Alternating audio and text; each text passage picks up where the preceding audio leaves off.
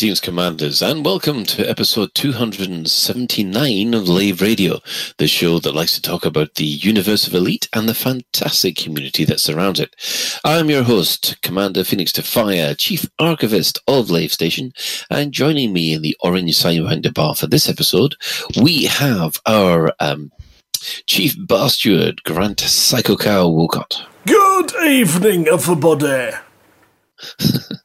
we also have uh, our com- our deputy trade attaché, Commander Suverine. What up?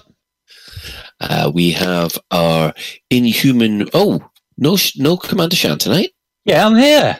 Oh, okay. Well, then we do have our inhuman resources director, Commander Shan. Hello again. Hello. I thought Uh, I'd been exiled. Are you not well- talking to me? Well, there's not a tick in the box. This is- I am the box. You are the. Box. Ben, take over. Selenium. Why does it have to be selenium? Uh, and that is Ben Moss Woodward, Commander Edelweiss, our head of health and safety here at Lave Station. Joining us for tonight's episode, we have the uh, fantastic teacher that is Exegius from the YouTube and the EDU Tutorials website. Uh, thanks for having me, guys. Ni- Nice to be here. Glad to have you along. So, if you wish, you um, can join us live. Where are we all hanging out, guys? Uh, I am. I am actually looking for selenium, and I am lurking around the TNIL system because I also I also like graveyards, even though Mike's not given me one yet. Uh, I'm I docked, see. I'm docked up in Lave Station in my uh, cow type nine. Uh, I uh, am well, lazy, but I'm heading out to the Pleiades in about five minutes. Oh, nice. There's plenty of Thargoids there for you to have a look at. That's what I'm going to do. Yeah. Uh, I will be flying uh, my uh, my san- uh, the Sanctimonious, my Asp Explorer, back to uh, Lave Station, and uh, hopefully we'll be hanging out by the Sidewinder bar, uh, just because basically I can. Uh, so, but if you can't get to us in game, you can also join us in the Twitch chat channel, which you can access through laveradio.com slash live and click on the live chat, or you can go straight to twitch.tv slash Lave Radio. So, as per usual, we will go around the crew um, and the guest, uh, see what they've been up to this week, uh, and uh, yes, so we'll we'll start with Commander Shan. How have you been for the last week? I've been doing very well. Had a great time on Thursday, which I'm sure we'll touch on later. hmm Um, in game, I have been working on my permits. I thought you had everything. Um, no, there was one permit I found I was missing, which I then sort of worked on today to to get. Um, I think I've got most of the ones you can get. Actually, I mean, there's one you can only get briefly, I think, because the uh, stars aligned and the factions are in the right place, and you can actually get the mission. But I missed that one, so I'll just have to uh, wait until it comes back. So yeah, that's what I'm doing in game, getting permits, flying around, doing missions. And outside of game, I have been working mostly. Nothing really fun going on in the Shan household this week. Oh, is that a good? uh, Is that fun as in fun, fun, or fun as in fun? Well, it's just the, the, the Shanlings have been um, doing Bugling? boring stuff. No, they've been pretty boring. Um, yeah, they've just kind of just been existing and sucking our money up. Oh no, we don't want we don't want Shan to be in the poorhouse, do we? No. I wish I could convert credits into pounds. I think we all wish that. Yes, wouldn't life be a lot easier if we had the amount of pounds or dollars in our back pocket that we've got in credits? So, on, on that uplifting note, Commander Sovereign, how have you been? Uh, great, thanks. Uh, I've been. What have I been doing? My neighbours and I have been um, Arguing.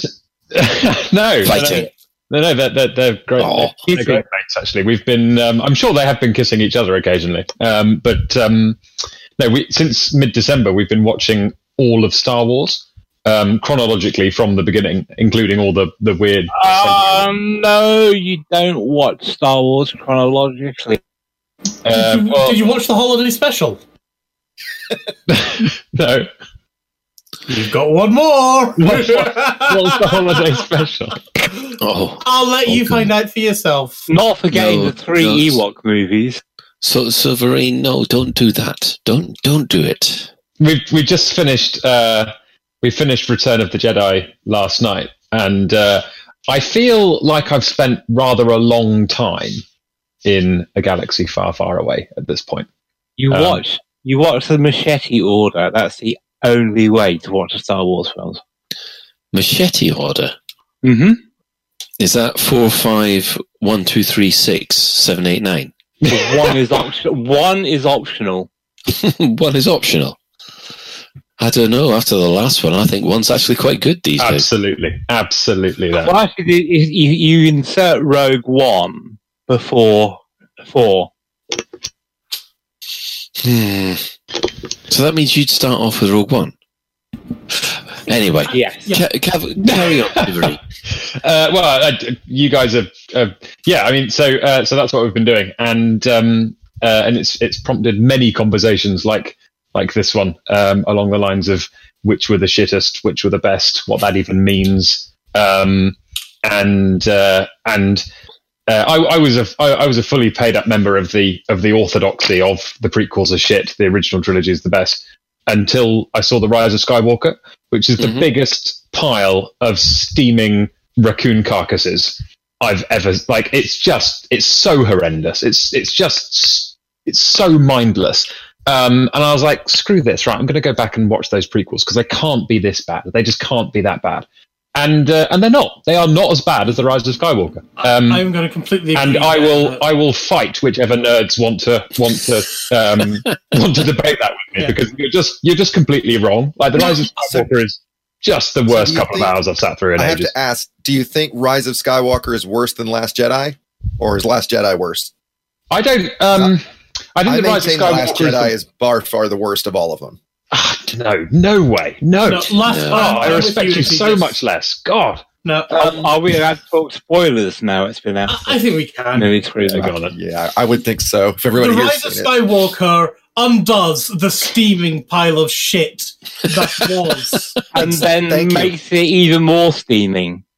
It's got no plot. The characters have no arc. It's it not. didn't have an arc. They went off and fucked the characters all in episode eight. It's not. Oh, I, I and- mean, look. and- and I'm sorry. When you have your main protagonist go to murder his nephew child, and all of a sudden that's what our hero is going to do in a moment of weakness. That that that's to me. There's nothing more egregious than that. And not only that, but the whole scene when he just tosses his lightsaber over his shoulder like it's just Oh, literally a piece of Jesus. garbage. Right, those two things for right there for me. I mean, you know, we're not even getting into you know the the Holdo maneuver. You know, uh, blue milk. Um, you know, I mean, I, you know, yeah, I could go on and on about how bad I think. Uh, For I, and I didn't yeah. think Rise of Worst Skywalker thing. was great either. I mean, I think it's the second worst, but I think Last Jedi is by far the worst of all of them. For me, the, the character of Rey is the worst. She's such a terrible Mary Sue character. You know, you just can't. Oh, And welcome to Yeah. the Star Wars podcast. Well, first of all, I have to point out that the character Rey was actually created by George Lucas. His original 789 was supposed to have a, um, a female protagonist very similar to Rey. But, however, I think again, that's about the meant to be only thing. daughter. No. rather. I don't think, well, uh, I'm not going to go into this because um, I know that I will get a Yes, little bit not- annoyed, Yeah. just like the rest of you. And uh, I would like to move the show along. well, one last thing. The, the thing about Rise of Skywalker is it completely negates Vader's turn towards the light.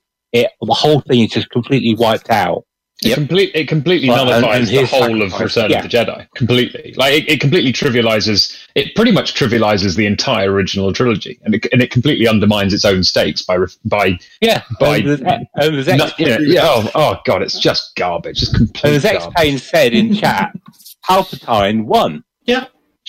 That, no, that's complete nonsense. Kill me, and then you'll turn into a Sith. And then she kills him two seconds later, and everything's Ah, ah, what no, I, complete I know what this is before everybody gets starts. It's the, it's the intention behind the action. If you go and Kill murder someone and you kill them in anger, you are headed towards the dark side. If you kill someone in self defense, then that's hunky dory.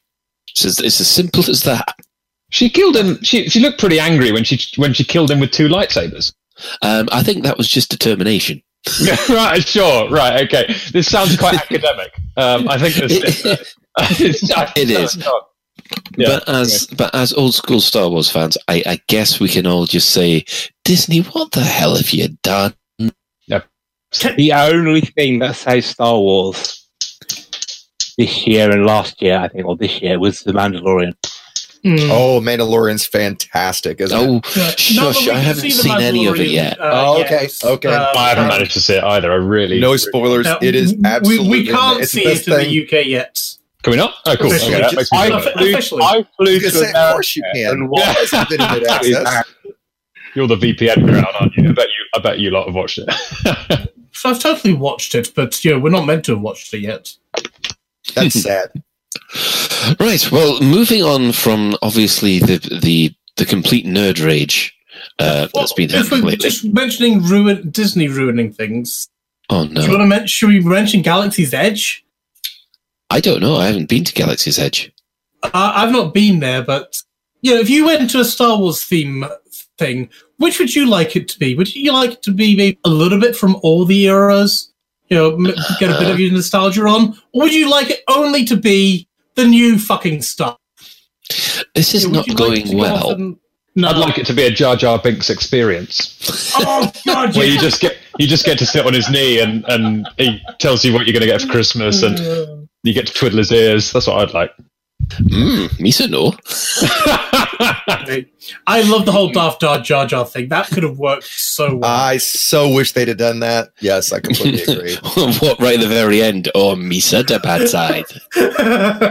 Misa Beta Oh. Boo Boo. Did you see the Saturday Night Live version of Undercover Boss with Kylo Ren? No. Oh, those are hilarious. Oh, actually, yes, I did. Yes, I have. Yes, I have. No, there- there's a, they've done an updated one. Oh, Ben. right. Okay. I haven't seen it. it's, it's funnier the second time round. oh, wow. Um, yes, well, okay, let's draw a line under the Star Wars thing because we are here to not uh, about a galaxy far, far away. We are about a galaxy very, very close. And in the future, not in the past. So, everyone take a deep breath while I ask, Grant, how's your bathroom? I had to I had to make a mad dash from the floor where I was lying. oh, right. Um, Picard. Right. So has Picard saved the Star Trek Picard done so franchise well, or that's what? Yeah. Yeah. Okay. Oh, God, yes. Bathroom's not done. Uh, Moof is now on. This this is really cool. He's on medication, a new medication that starts soon. Uh, unfortunately, he requires medical um, personnel to be on hand for taking it because there is a potential likelihood of death. So that's nice. Oh, Bloody hell! I like that. Oh, slight chance of death. You'll be up in the morning. What? so you what? You're there. Potential likelihood of two different things. You're there well. to make sure that we're okay. No, no, we're just there to witness it. No, um, Jesus Christ. No, essentially, the one he was on recently has uh, an, a, a potential. The one that was just on there had the potential of causing um, uh, the body rejecting the medication and uh, becoming toxic and potentially putting damage through the, the kidneys and liver. So he was on blood monitoring for that. But this new medication is, you know, it's the last, the last port, so to speak, before um, surgery. So. Um, it's just it's a bit extreme, and there's a potential for uh, a severe, yeah, severe reaction. So it has to be done very carefully. So, fingers crossed, it My does bring him some kind of relief because it's it's been getting steadily worse over the last months. Um, and yeah, My God! I mean, we've got to, we've got to hand it to Muth to be able to put up with it because Jesus, that's he's losing his mind. that's bad. He is losing his mind. He lost his temper oh months ago. He has no no no propensity to deal with anything that's even slightly annoying. He gets told royally with two words to get effed, um, and that has been his. Uh, he's been really intolerant because of it. But then again, you, you get nothing but sympathy for him. with The continual pain that he's been in, and the painkillers Yeah. Painkillers notoriously bad for digestive systems, so you can't have particular ones of those because then it's just going to make your bowels. Uh, yeah, you don't want to be going through that. Um, so that's why the bathroom's not done yet. But hopefully, this new medication Yeah. will either it will either work or it won't. Uh, and uh, they obviously take precautions to to rule out the potential of uh, the death route. So. Yes, we, we don't want death. Can can we? Can you just tell him we don't want death? I shall pass that one on. Uh, but what I am Yes. doing just now, if you're watching the stream, is I do have the Vive. I'll just show you this. The Vive um, Oh, cool. Cosmos, and you'll notice there's there's what two cameras here. There's a camera there. There's a camera near the top edge there. There are cameras at either side because this new Vive does not use the lighthouses anymore. It's completely self-contained. Oh. Um, Wow. the only uh, the, I'll tell you the sort of you know the, the image I'm looking at here is as crisp as the image on the screen. It is freaking phenomenal. Um, it is stunning. It is one of these ones where um, you can swing the, the guide up like this, swing swing the thing up so you can see. Um, and the quality of the lenses is quite good. But what you'll find is that there's that center point that you do have to line this damn thing up with. I would say that as as far as the actual fitting in the head, this stuff here is trash. Um, I put it on for ten minutes, and and because of the position of it having it on, it gave me a headache. It felt like my head was being oh, crushed. dear. So that's not very good. But then I've since then uh-huh. found that you know if you adjust the positioning, you can get it perfect, and it holds it beautifully in your line of sight. And you're looking around, and there's just no blur, no drop in graphic definition. You can read all the words. It's like high definition again. It's like going into your your HD game. You know, you're going 4K. Well, maybe not quite 4K, but um, it's stunning. And the tracking. So if you're watching the Twitch feed, um, even the, the the minusculest sort of just your head shake, if you've got a tremor or anything, you can see on the feed because the feedback from the head tracking, which now that means for streamers who are wanting to show off a game, it's maybe a bit more nauseating for people watching. In fact, let me just flick flick to um, the full screen there. So it might be a bit more nauseating for people watching the Twitch stream because it's picking up all the minute, minute head twitches. But from me inside the headset, it is absolutely silky smooth. I mean, unbelievable. I'm currently running it on a 1080 Ti. Uh, this is in the uh, VR Ultra settings in the game settings, but with the Type 9. Wow.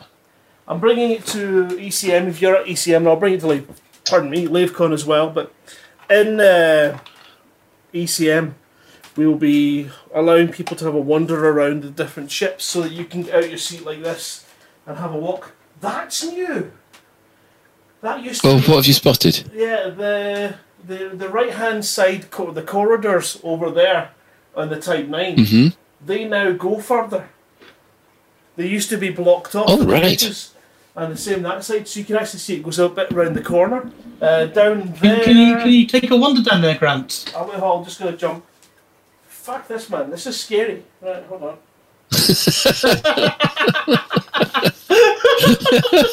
he's go- he's going to walk into that cupboard. I can just see him. No one tell him. So the the other thing Oh, is the, no. the boundaries on this thing are um, amazing too, because on all the Oh, other I sort of- on all the other Oculuses and stuff, um, and, and Vives. That's useful. Pointing, pointing in the direction you're looking. We can't see any hand. I've got the camera feed up, haven't I? I've got a camera feed. I have. Um, but yes, it's it's fascinating, and, and and the quality of it is excellent. As I say, it is it's amazing. It's the best VR I've I've used. The um, I'm, if you I remember must admit, the, I'm getting vertigo looking down there. when you look at the the previous Vives and, and VR, when you hit the boundaries, um, it would go grey or it would stop tracking and things, um, and that's a bit of a, a pain. But on this one, you you kind of you can put your head through the boundary if you want, and you'll see the lines, but it doesn't interact or interfere with the game, which is a huge improvement over the previous ones. Obviously, you hit the Every time I see that, you know, the headless, uh, the headless commander in the seat, I'm there thinking, rent a ghost.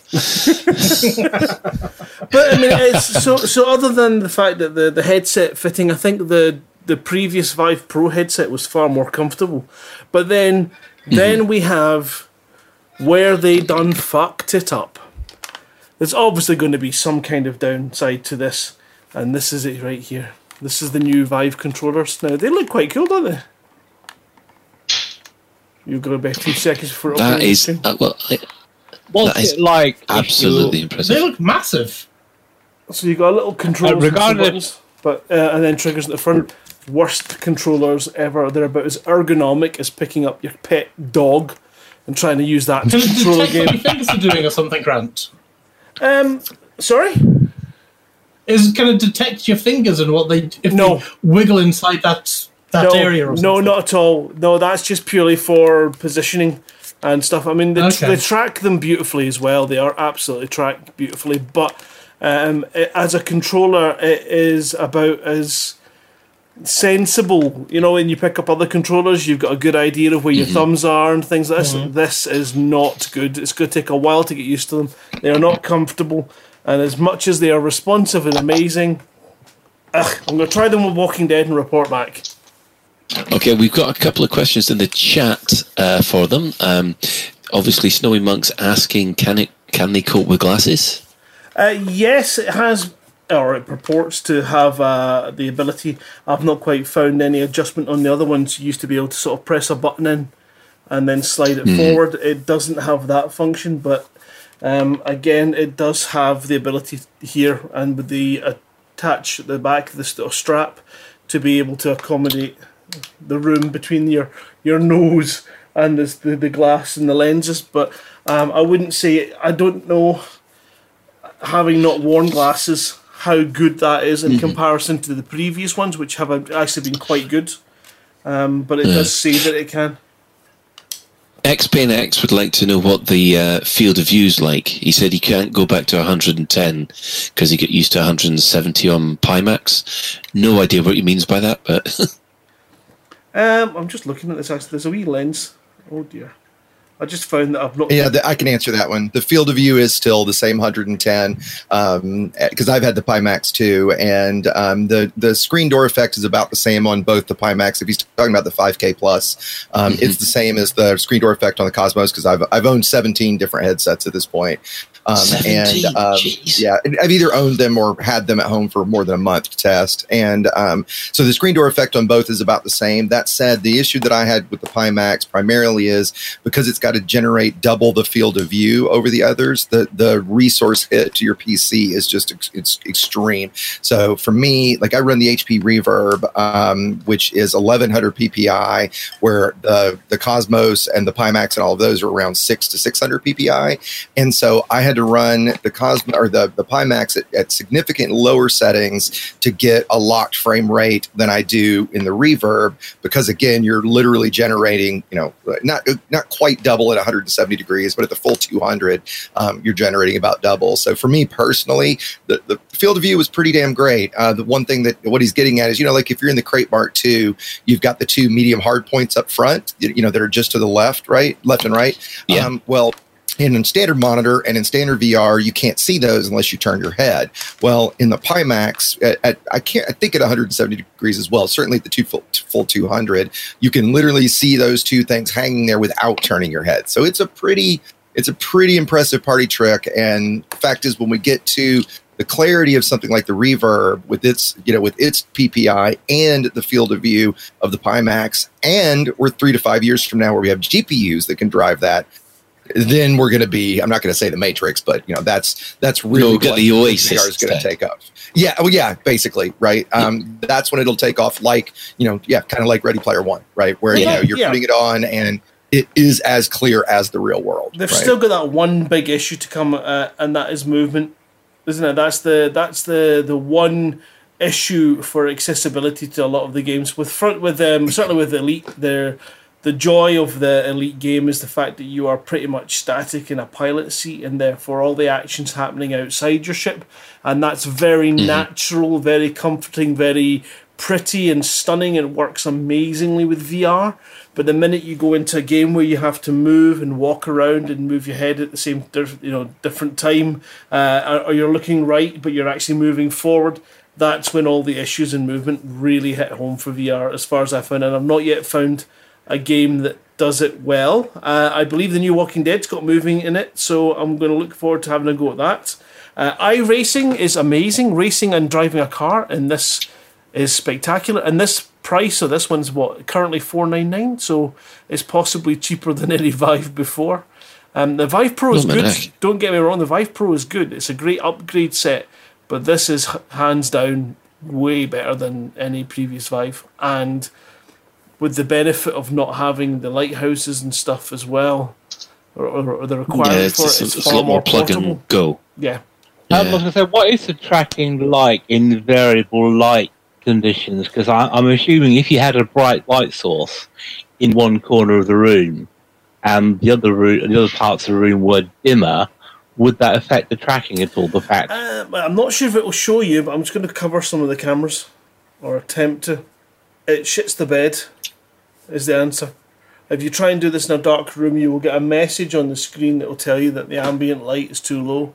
Uh, it does do a, a rather cool setup when you first get it, um, where it scans the room around you and then you use the controllers to push the ground down to the ground level um, which is quite funky. But yeah, the cameras are used for your tracking, and therefore it does have a bit of a shit the bed moment if it cannot focus in uh, one part of the room, or if it's too dark, it just goes nah, get stuffed. So you sometimes get a point where you're doing something in a game and you've maybe inadvertently stuck your head up your own arse. Um, and then when you finally get it back into position, you can sometimes get a positional jump in game that can be a bit jarring that you never got with the previous VRs. But um, ultimately, you know, if you're in this kind of sort of static game like Elite, it is spectacular. But if you're going to ECM, come and have a go. And it's a shame, Exegius, you couldn't come and uh, do a wee uh, VR panel with us at LaveCon this year. That'd be awesome. Because it sounds when, like when you is, have. when is LaveCon? Funnily enough, LaveCon is the 4th and 5th of July this year uh, at the Sedgebrook Hall Hotel. Second round of tickets will be available soon. Yeah. Cro- Again, I think that one crosses off the list. I figured I'd give you a good segue there, right? Set you up. Thank you. It's exactly what I, exactly what I needed. so, um, is it okay to move on, uh, Cal, or do you Uh, want I'm to good. discuss something a little, little bit more? No, I I mean, uh, just I thought people would be interested in the Cosmos. It is Oh no, of, we certainly uh, are. It's it's amazing. Uh, as far you know, I've not used the Primax. I've just seen people setting them up, and that's all I've ever seen. I've never seen someone actually get the goddamn thing working. Um, which takes me back to the previous Vives and the and the the wireless setups, and then trying to get you know all of the original Oculus to work with some games and stuff where you mess around and then you reboot your machine and it stops working. and You start swearing. So. Um, I can appreciate that, but yes, Exegius, if we, if we just could grab your you and get you to set up a Primax and see these different VR headsets, that's what I love about these um, ECM and LaveCon is a chance to actually have a look at the other equipment that's out there that people have got, and hopefully they've got it running, uh, so that you can actually see whether or not it's worth the hassle. Because sometimes it's But not. make sure you cut your credit card up before you come back. 'cause Before you what come what you found, like that, is- well, that's right. You try it out, and you, oh my god, I got all these, and then you just go back and order it, and then you're poor. Oh, well, that wouldn't be a problem. Poor anyway. Um, ben, do you want to just jump in? Yeah, I just want to very quickly jump in and say that Dr. Hi, Dr. Kai says hi to everybody. Um, Welcome, Doctor Kai. Um, so oh, he, he just like realized, oh, hang on, Ben, you're on there. Um, hi, everybody, and then he disappeared off. oh, well, nice of him. Um, very nice. just just asking uh, just going back to uh, to grant just for a second this is the last time we, we touch on this you, the, the thing was you said there was a problem with movement so obviously without us all going on to uni uh, directional treadmills the how does no man's sky handle uh, the walking around because people have said that that's actually quite good Teleport. yeah Well, you, you Well, can it- also free walk in it too. I've not It used gives you I've- options. I've had uh, the teleport's quite fine actually, and it's quite you know responsive. So uh, it's kind of like small jumps, so it doesn't feel too jarring. I've not tried the free walk mode. Um, I have tried it in Pulsar, um, Lost Colony, and it was a bit barf inducing then. But then again, that is kind of what you would consider a, a low independent uh, development. So uh, they The that thing- was at the start. The thing about the walking though in VR is y y the way they a lot of people do it, if not teleporting, is they don't actually show your arms, your arms or the legs. You're just like a disembodied hand or something. So it's it's kind of not really walking. It's more like being a ghost. well you, you- well we're, we're kind of ghosts anyway in the, in these things we're ghosts in the machine So, uh, Delt One says Exigeous with the voice like butter. So, just Well, thank you, sir. yes, you, we, you've you've brought along your fan club. Which is funny to me because when I first started my channel, like everybody who hates their own voices, um, I the very first video I ever did, um, I used a text to speech bot for it, and a couple friends of mine that I showed them was like, "Hey, here's you know, I was thinking about starting a channel. Here's what I did." Unanimously, everybody was like, "No, no, no, you can't use one of those stupid bots. You have to just do it yourself." I was like, "Oh God, all right, right." So yeah, it's it's funny when I get comments like that because you know, like all of us, I think that my my voice just sucks, right? yeah, I must admit, when I first did it, I I got a whole lot of people saying that I had uh, I was giving them making them fall asleep with ASMR, and they're going, "What?" You know, it's, it's funny you say that too. I remember when I first got into the game and found, like most people, found Obsidian Ants channel very early on. I mm-hmm. remember a comment from somebody said something like, "You know, if I send you my my kid's book, would you read it and narrate it for me so I can have them go to sleep to your voice every night?" and Obsidian replied back and said something like, "I'm not sure how comfortable I am being in your kid's bedroom every night, or you know, something something cute like that, right?" Because as we know, he truly has the. And actually, the other voice I have to give a shout out to. I don't know if you guys know the the smaller YouTuber Dig That Thirty Two. Oh yes, the, Yeah, That's, like- the, that's the that's the guy that he basically it sounds like he's um, deep jive is talking to you. Oh yeah, yeah, and I've trying. God, it just escaped me. I, I, I- once I heard it s- described something like um, like smooth sexual chocolate. At, that there's something like that, right? Uh, which is from Coming to America, the name of the band, Sexy Chocolate. Um, but um, yeah, he's got such a wonderful voice for you know for anything radio or anything like this. Yeah. Um, well, anyway, we're, we're going to have to move on. Um, yeah. Ben, what have you been doing this? I can't believe we're, we're still in the what have you been doing this week. Ben, what have you been up to this week? Uh, I'm looking for minerals. Moving on. Should we do that? Fair, fair enough. Um, as far as myself is concerned, I actually haven't been in the game that much. However, I have been writing the latest installment of my Sanctimonious stories, which is uh, fiction which happens within the with the game. Yes, fan fiction. There you go. Uh, and hopefully that will be out on the the forums and the EDWTRB website in approximately a, a couple of weeks. So that's going to be good. Get that out my system. Um, uh, apart from that, I, I had to cycle home in a in basically the the hail and the rain today. So if if I fall asleep halfway through the the show, I do apologise because it was very very difficult. It was only it was only sixty mile an hour winds. Yeah, fine. anyway, um, have we covered everybody? No, we haven't covered. Uh, after, after all that, we haven't uh, covered Commander G's. Uh, the, I can't believe it. I just did a Will Flanagan. Commander Exigeous, everyone knows who you are. but Before the Why show. don't you introduce yourself to everyone? Anyway? There we go. Hey, everybody. I think everybody, uh, yeah, I, um, I run a little, little YouTube channel and a little new website that I think we'll talk about here in just a little bit. But, uh, yeah, like I've, you know, it's funny. Um, ever since I started the channel, I don't I mean, I do play, but it's pretty rare that I just actually sit and spend a few hours doing kind of doing something that's not grinding or something for, you know, a video or something like that. But we did, we do have an event that I'll plug uh, that we have every Monday nights at 8 Eastern and Wednesdays at 8 uh, UTC for the over over on that side of the the good side of the planet um, and um, we uh, you know that doesn't have to deal with well i guess you guys have your own politics to deal with don't you? But not not like ours. Um, and um, it's called sidewinder slaughter. And in a nutshell everybody starts in a bone stock sidewinder outside of an anarchy station and you do a big giant pvp death match uh, every time you die and respawn you get to upgrade one module. So it adds this kind of unique um, strategy element to it. You know what what module do you do first? What do you do second? What weapons do you do? What you know? What order do you want to do things in?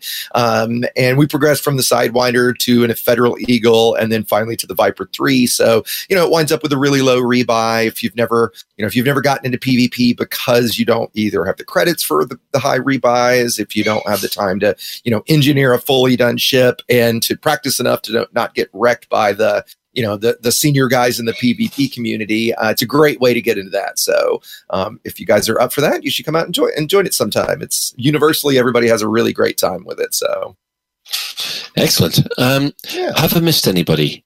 Because I'm losing losing the track here. Um, I don't think I have. So what's Defire's drink of the evening? Yes, it's um, uh, that would be uh, uh, Glenmorangie at the moment. So uh, um, probably explains why I'm, I'm all over the place as well. Uh, so, yes, let's see what has been up to in uh, the wonderful world of FDev at the moment. Well, they, uh, there's only been a couple of things. Um, Frontier have been pushing their charity auction for Game Blast 20, um, which of course is happening.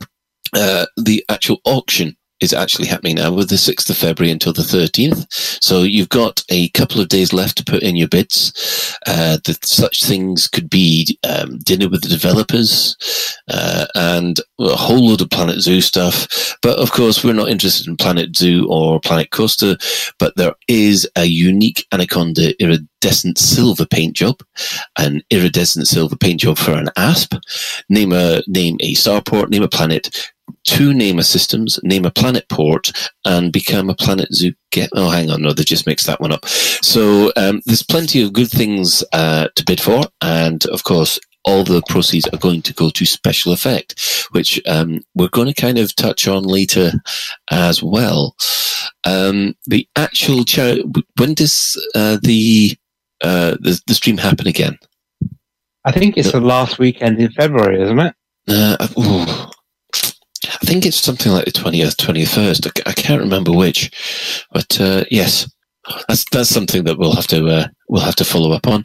Uh, again, one of the things that uh, Will Flanagan said was that we're not going to hear anything new uh, about fleet carriers or any future plans until after um, this Game Blast 20. So I'm putting my bet down that we might hear something on the 27th of February because it's a Thursday. It's when they do the live stream and they never announce anything on a Monday live stream. So, uh, what do you think? That's the 21st of February. Thank you, Ben. They also said on the Monday live stream a couple of weeks ago that they will be releasing information regarding fleet carriers mm-hmm. after the live stream. I don't mean like the minute, but I presume at some point in that. Oh, I'm I'm I'm suspecting we'll hear something on the 27th of February, just because.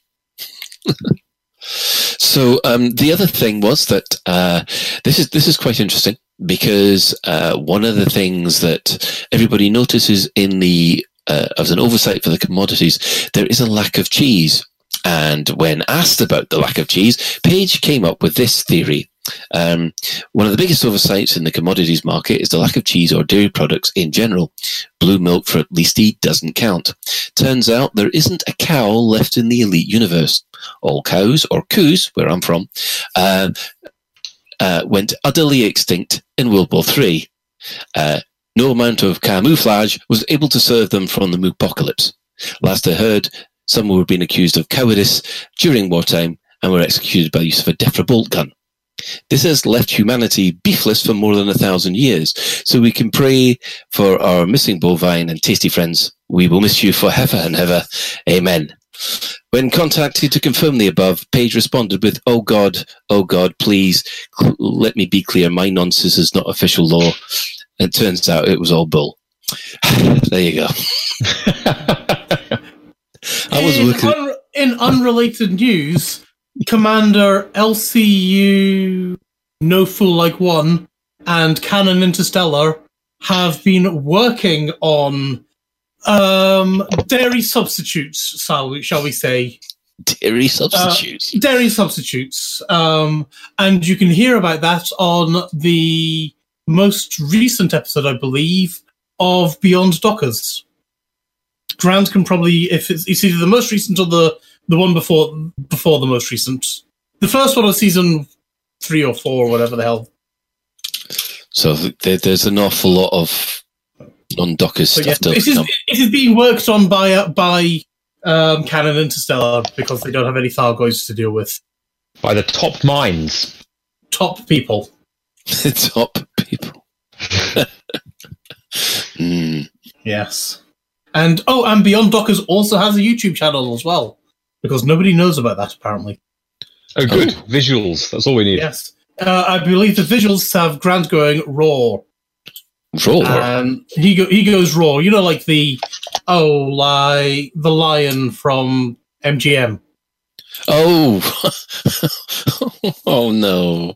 Yeah, uh, but then the rest of it's no. vi- There's no visuals. It's just the it's just the logo and things like that. But that's enough. That's enough visuals for us, isn't it? Yes, I, I think that Yes. that's more than enough visuals for us Um, as far as that's Let's concerned. face it. Would anybody actually want actual visuals from the Dockers universe, Colin? No. No.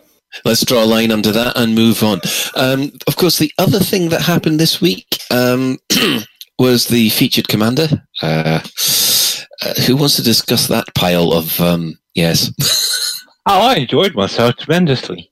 That's because you broke all the rules. I That's normally a sign when things have gone terribly wrong. When Shan I- enjoys I- himself tremendously I did not. wrong. What rule did I break? What rule you were supposed to break? When you intercepted another commander, you were just supposed to pick up the the runner was supposed to drop a ton of cargo for you. You were supposed to scoop it. You weren't supposed to use hatch breakers. You were just supposed to blow the bloody doors off. I did. yeah, but you, what you could have done, you could have think, oh, what, my hatch is gone. I think I'll repair it, or I know I'll take an auto repair thing, or heaven forbid, I'll take point defense to kill the limpets. It's kind Well, of we did take point defense to, to kill the limpets, but it didn't work, did it? Anyway, the rule was the runner drops a ton and you let them go. You I broke did the let rule. them. I did let them go. Yeah, but only The rule was no missiles and no weapons, and limpets are not. Anyway, for all those who are interested in how to play the game properly that we, we had put together, uh, we have the Benedetti Oh, Brandy Bond, which uh, the rules are available both uh, on our website and uh, on the under the events sub forum on the on the main forums and their sticky post. So there is a route to go from Lave. Uh, you follow the route, and one team are the runners, one team are the um, the pirates, and basically it's the first runner to get there with the most cargo, and it's also the pirate that manages to pilfer the most from the runners. So um, we, I must admit, we did actually quite enjoy it. Uh, we did. We have now got a new meme that. Uh, I think is is being shown, or has been shown on the on the Twitch chat. We we uh, have we come up with a new name for for the fish dance. I think it's a fish dance. Is it, ju- is it just a fish dance, or I thought people had come up with a, a name for I poor? But Poor I, I, Stephen. I did like how Ben got turned into Ed Lewis quite a few times. it did. That was quite funny. Uh, yes. I don't know whether or not Mr. Lewis has found out about that yet. He'd be quite insulted. I, to be honest, I think Ed is that used to me being mistaken for him and he being mistaken for me that we're we're both quite used to it. To be honest, by now. Uh, I remember we had a giggle about it over at the LaveCon or an ECM at some point. Being, being serious, I, I did enjoy the live stream, and it was really good to see. Oh, you idiot, Ben! Will. I've just dismissed my said it ship like- and not boarded it. As you Anyway, were saying, it was Shan, good to it was good to see it was good to see Stephen and fake Stephen having such a good time on stream and really chilling out and just basically being silly because I think they spend a lot of time having to be serious and stuff, and it was good to see that silly side of them. Yeah, and I must admit, I did feel that the entire stream was well received because there didn't seem to be that many negative comments in, in this particular stream. Uh, because I think it was just daft, which is what we want. Because basically, yeah.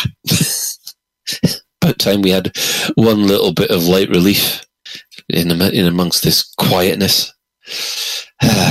anyway, so uh, moving on from there, uh, Hashtag Shan did not cheat.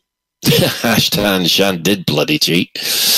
Anyway, so the in-game events. What has happened this week? Well, uh, yes. Well, obviously we got uh, we got uh, featured, so we can we can skip over that bit. But Operation IDA. Um, they have a new repair target this week, Inris Dock in Tamat. Um, however, Now, with hold the, uh, Yep. Is that I, Operation IDA or IDA? So I believe IDA, it's Operation. I believe it's Ida. I've been back and forth about that too, and I, I kind of remember that it. I think it's It's- Ida. It's definitely IDA. It's named after a mountain in Greece. It's not an it's not an acronym. They Yeah, see, I stylized was it saying with it's capitals, IDA as well, is, but uh, yeah, I think it's yeah. Ida. it's not. I, it's not I've always IDA. called it Ida because wh- when I was when when I was a kid, there used to be an old lady living next to my granddad called Ida, and the tributes. I, I I used to call her Ida Spider. Well, you we were a are troll really even as a kid, weren't you, Shan? Well, no one told me her last name. She was always Ida Spider. Uh, it's, it's so nice that we have these wonderful tangents of memory to go down all the time. How you remember things now? It won't be Ida anymore. It'll be Ida, named after Ida Spider. Anyway, in the meantime, um, they are with the repair. The, the last repair they did at Hook Gateway. That is their hundredth station that they've managed to repair since all since forming. Wow, wow. Yeah. So um, they're planning a little event which starts on Valentine's Days because they love fixing things and running the whole weekend. Uh, they are doing uh, competitions which will uh, reward with patches and stickers. So uh, yeah. So a hundred stations. I mean, that is, and especially with that bug as well. That that is what you call serious dedication. It's up there with trucking, the truckers, isn't it? Yeah, that, that's that's staggering. The fact that they've, I even doing one is a phenomenal achievement, especially seeing as they've been battling the mechanics um, and bugs and things. Uh, so And yeah, Frontier. 100 is incredible. Yeah, it, it, it- yeah.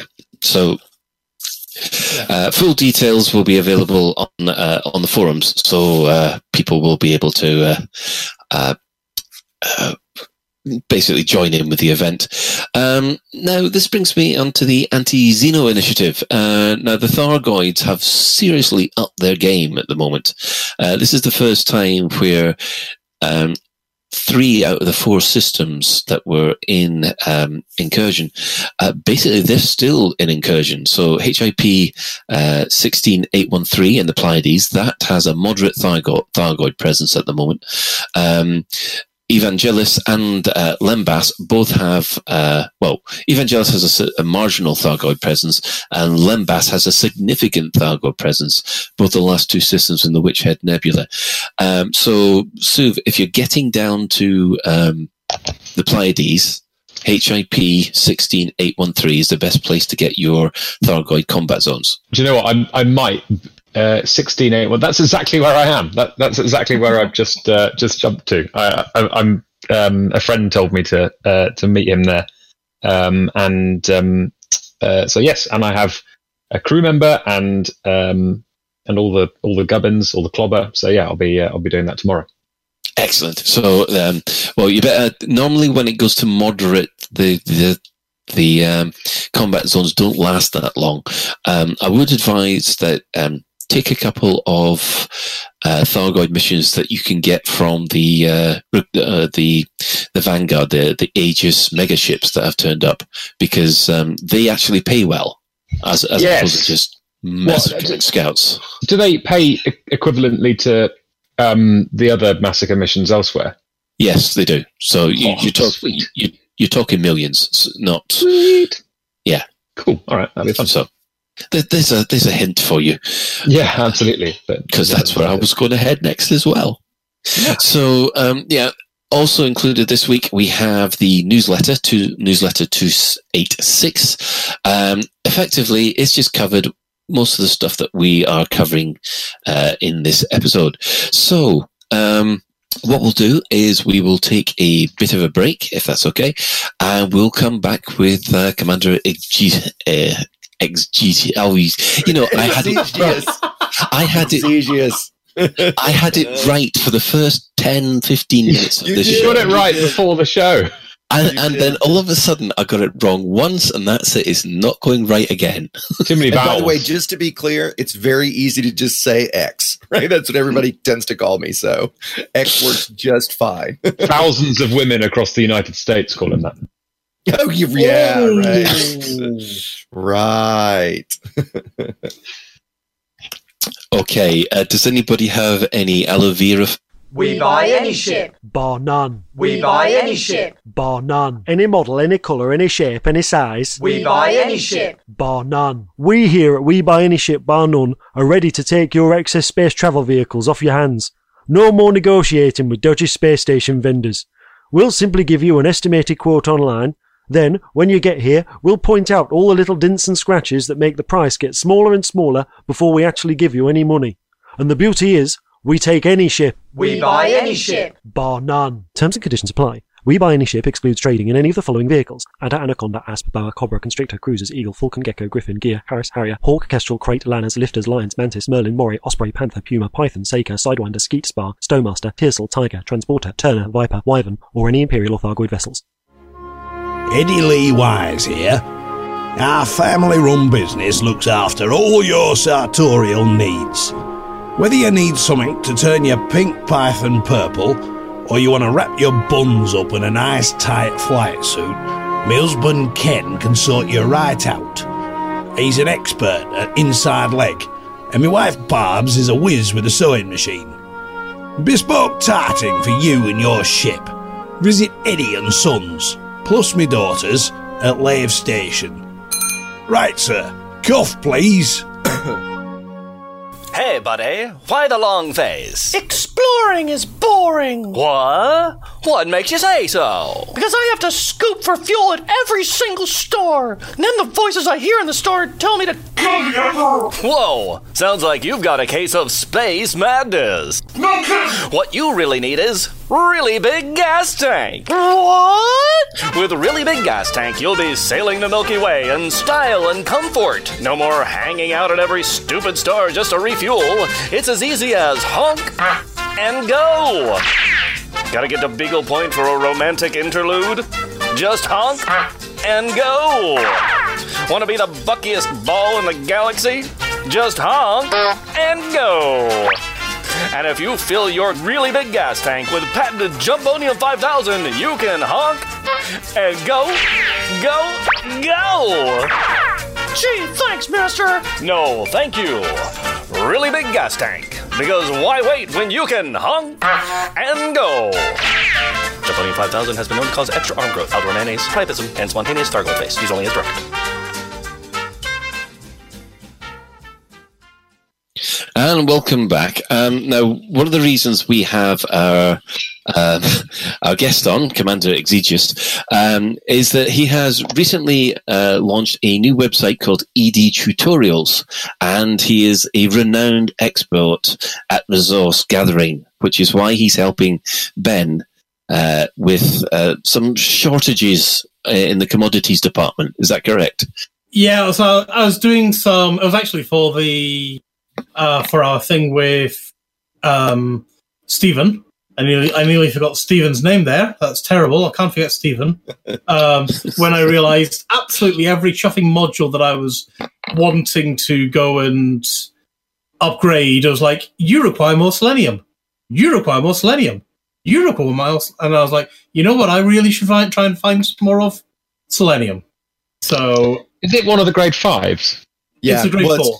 Yeah, I was gonna say, be clear, there's no grade five minerals. Oh, yeah, grade yeah, yeah, grade four. Yeah, which is actually Yeah. great because when you're trading and stuff, right, you get much better trade rates, and um, you know, you don't have a grade five trade rate, and the um, you can get 150 of all of them, right? So if you That go, does, go to max them out, you can you can store more of them. Yeah. that does sound like it should end with do do do do do with selenium. I can't believe we've gone with a Muppet joke already. so, Commander Exigeous, would you like to explain um, what ED Tutorials is about? I would love to. Yeah. So, um, so first and foremost, the idea is to be, you know, it's, I, it's kind of the way I say it is it's, it's pretty simple, but ambitious. So the goal is to be the single best resource for learning elite on the web. Um, so right now, you know, when you think about the big websites around elite, we all pretty much think about, um, you know, EDDB and Inara. You know, you can maybe, there's maybe some lesser sites that some of us know, like I use Commander Spansh's site all the time, which I've actually never I'm not positive I'm saying his name correct. I, I think that's how you say it. Um, I've never actually spoken to him.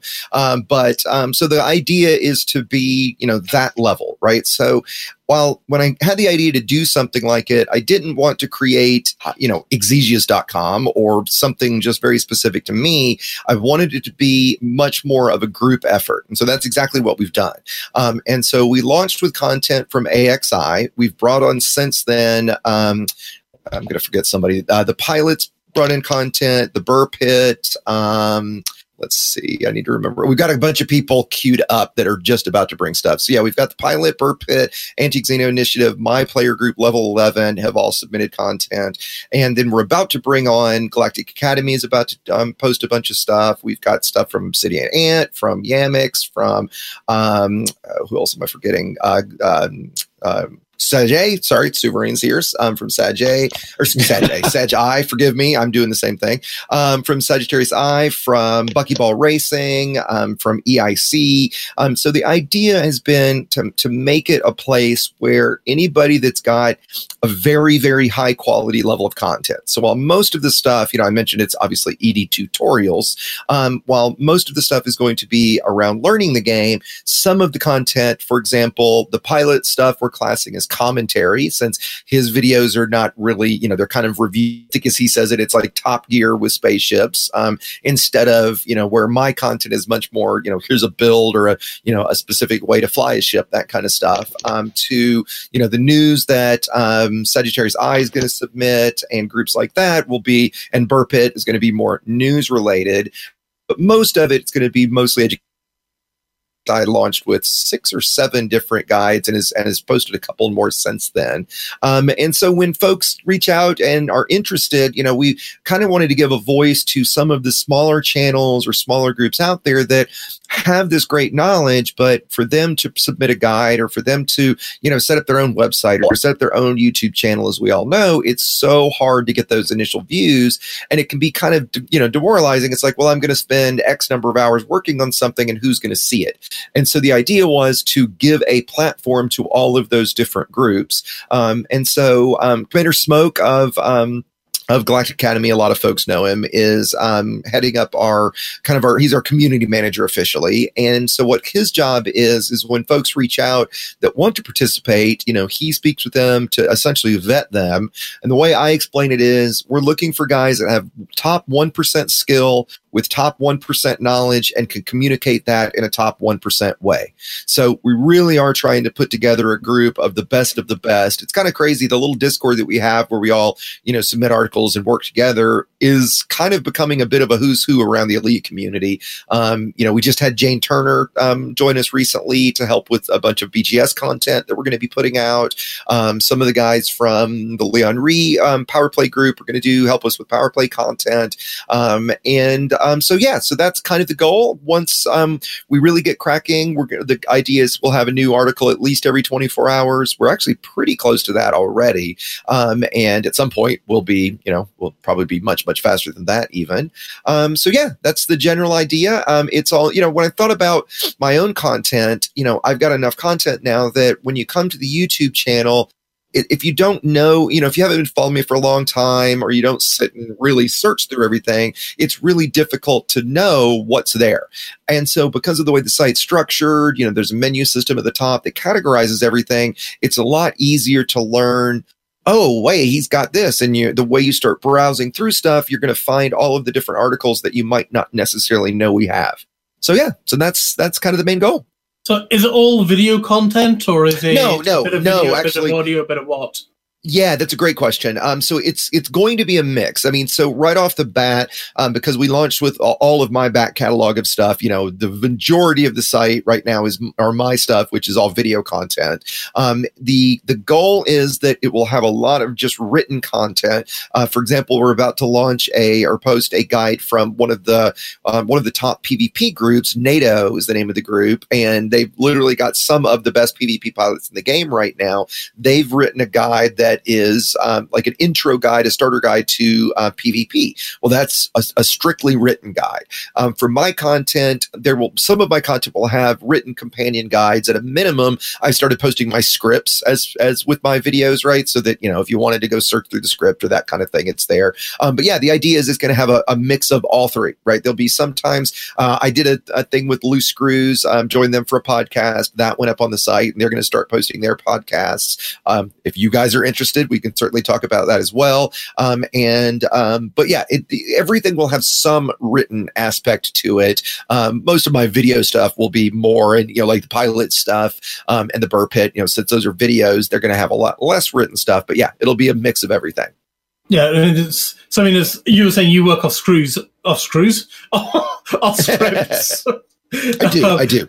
Yeah, and yeah. Um, so you know, you and yeah, it makes total sense going off and putting. I guess you'd you put a you've got your video on the pages, but you could very easily go off and copy and paste the script into that page as That's well. right. So you've got them both That's in the right. same place. Yeah, yeah, and then our editorial team um, comes along behind me, and you know, kind of they've they've like our, our head, our editor, Nacho's his name. Um, Nacho's been coming behind me, grabbing my scripts and then reformatting them, a not a ton, but a bit, right, so that they're you know they're section headers and it's a little more laid out rather than just the limited amount of time I've got to just okay. I figured in a minimum, uh, you know, I have the scripts. Not like it's hard to do that, so it was pretty easy. Yeah. Um, and then for each of the different groups that come on board, we can offer them a somewhat co-branded site of their own. So, for example, if you go to the site and you click on like the pilot or Buur Pit or AXI, you'll get their co-branded subsite, you know, with their header image, with a little bio about them, indexing all of their content,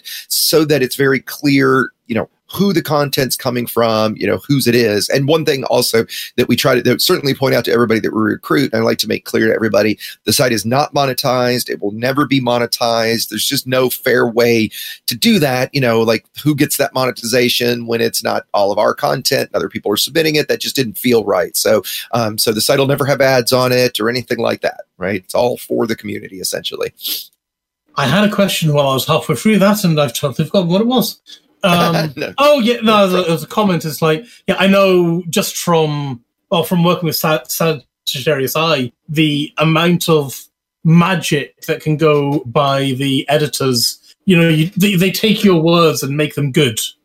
Oh, absolutely. Absolutely. Right. Yeah. And that's like when we have content from, you know, every, all the content that we get submitted goes through the editorial process. Right. And some of it, um, you know, from some of the smaller groups, like for example, the stuff that we imagine Sagittarius Eye is going to be submitting. You guys are much bigger and better at this than we are. Um, so this, you know, we're not really going to be touching it at all to some of the content from some of the smaller groups that aren't used to writing and publishing guides. Um, that stuff gets edited much more or gets edited much much more heavily, right? You know, just to make Yeah. sure, not for fa- you know, not for factual content, obviously, but just so that it's formatted properly and you know, written in a in a professional way. Um, our Electric Nacho, our as I mentioned, our editor in chief, um, is an editor um, uh, professionally, so that's what he does. Th- that is his life. Right, let's Yeah, yeah. talk about so anything else you wanting to quickly say about ED tutorials? No, I, other than just you know, folks stop by and have a look at it. Um, the, as I said at the top of this, the goal is that you know, going forward, when somebody says, "Hey, how do you do X?" that hopefully soon the answer is, "Oh, well, go to ED Tutorials because they have a guide for that."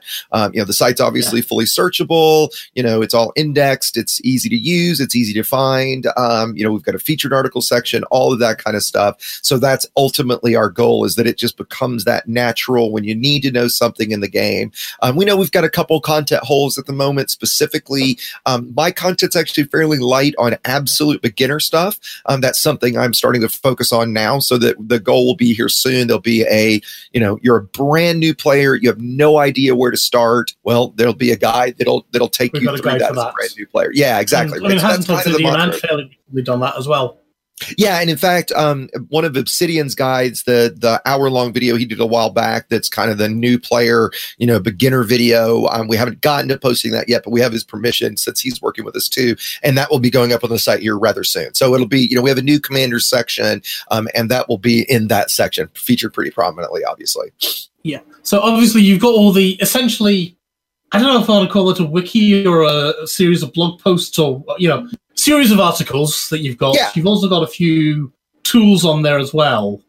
Yeah, Uh, so we launched. Yeah, actually, that's that's one of my personal favorite one thing, thing that I find most useful on the site. Since since I'm the moron that created most of the content, obviously that's not helping me. But there's a tool on there uh, that we launched with that um, is called Material Finder, and the idea behind Material Finder is it's kind of specifically geared toward high grade emissions, but at the same time, it you know it it's not just built for that. It's just kind of that's where where I got the idea. So let's say you're looking for imperial shielding. So I'm going to pick a, a common um, high grade or grade five that for the most part, you can only get from the dreaded high grade emissions. Yeah, you can get things like that will drop very occasionally in combat, but if you I really are looking for do that. Well, if you're looking for specifically, um, you know, something like that, core dynamics, you know, improvised components. There's there's a list of about a half a dozen or about eight or so, I think it is. Um, and um, high grade emissions, as we all know, absolutely suck to have to go farm. Well, the idea is. What if, what if I wanted to know, or what if I could know exactly where somebody has actually found something within the last, and right now we're going back, we, we, we keep a database, we just haven't updated the code enough to be efficient around this, um, to show me where that's actually been gathered in the last 24 hours. So for example, I'm just going to go to the site real quick. If I put in improvised shielding and do a search, it's showing me that, uh oh, well, it's not showing anything at the moment. I know exactly.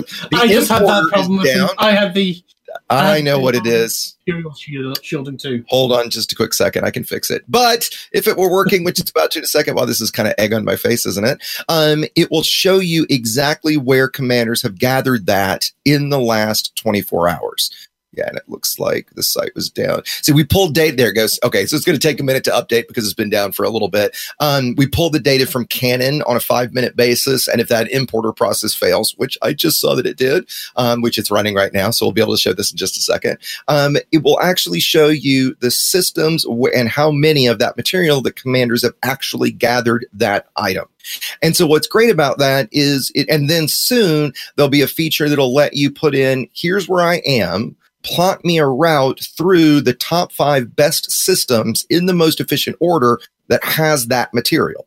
Now, that doesn't mean you're guaranteed to find it, obviously, right? You know, we all know how RNG and Elite works, but at least you know that someone gathered, you know, 150 of these in this system in that time window, right? And so it takes a lot of the guesswork out of, you know, where are these various materials?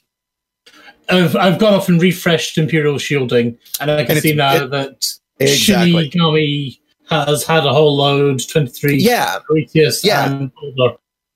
Yeah, so you would want to go through those three systems, right? And you're going to do the typical. And I, I have a video covering the best way to search for this. In fact, I've got a video that covers the best way to search for all types of materials, from you know uh, manufacturer to raw to data. And with this, you're going to jump into a system. You're going to scan the nav beacon, jump back, and you can use the FSS scanner, but it's a lot quicker and easier just to scan the nav beacon because these are all populated systems.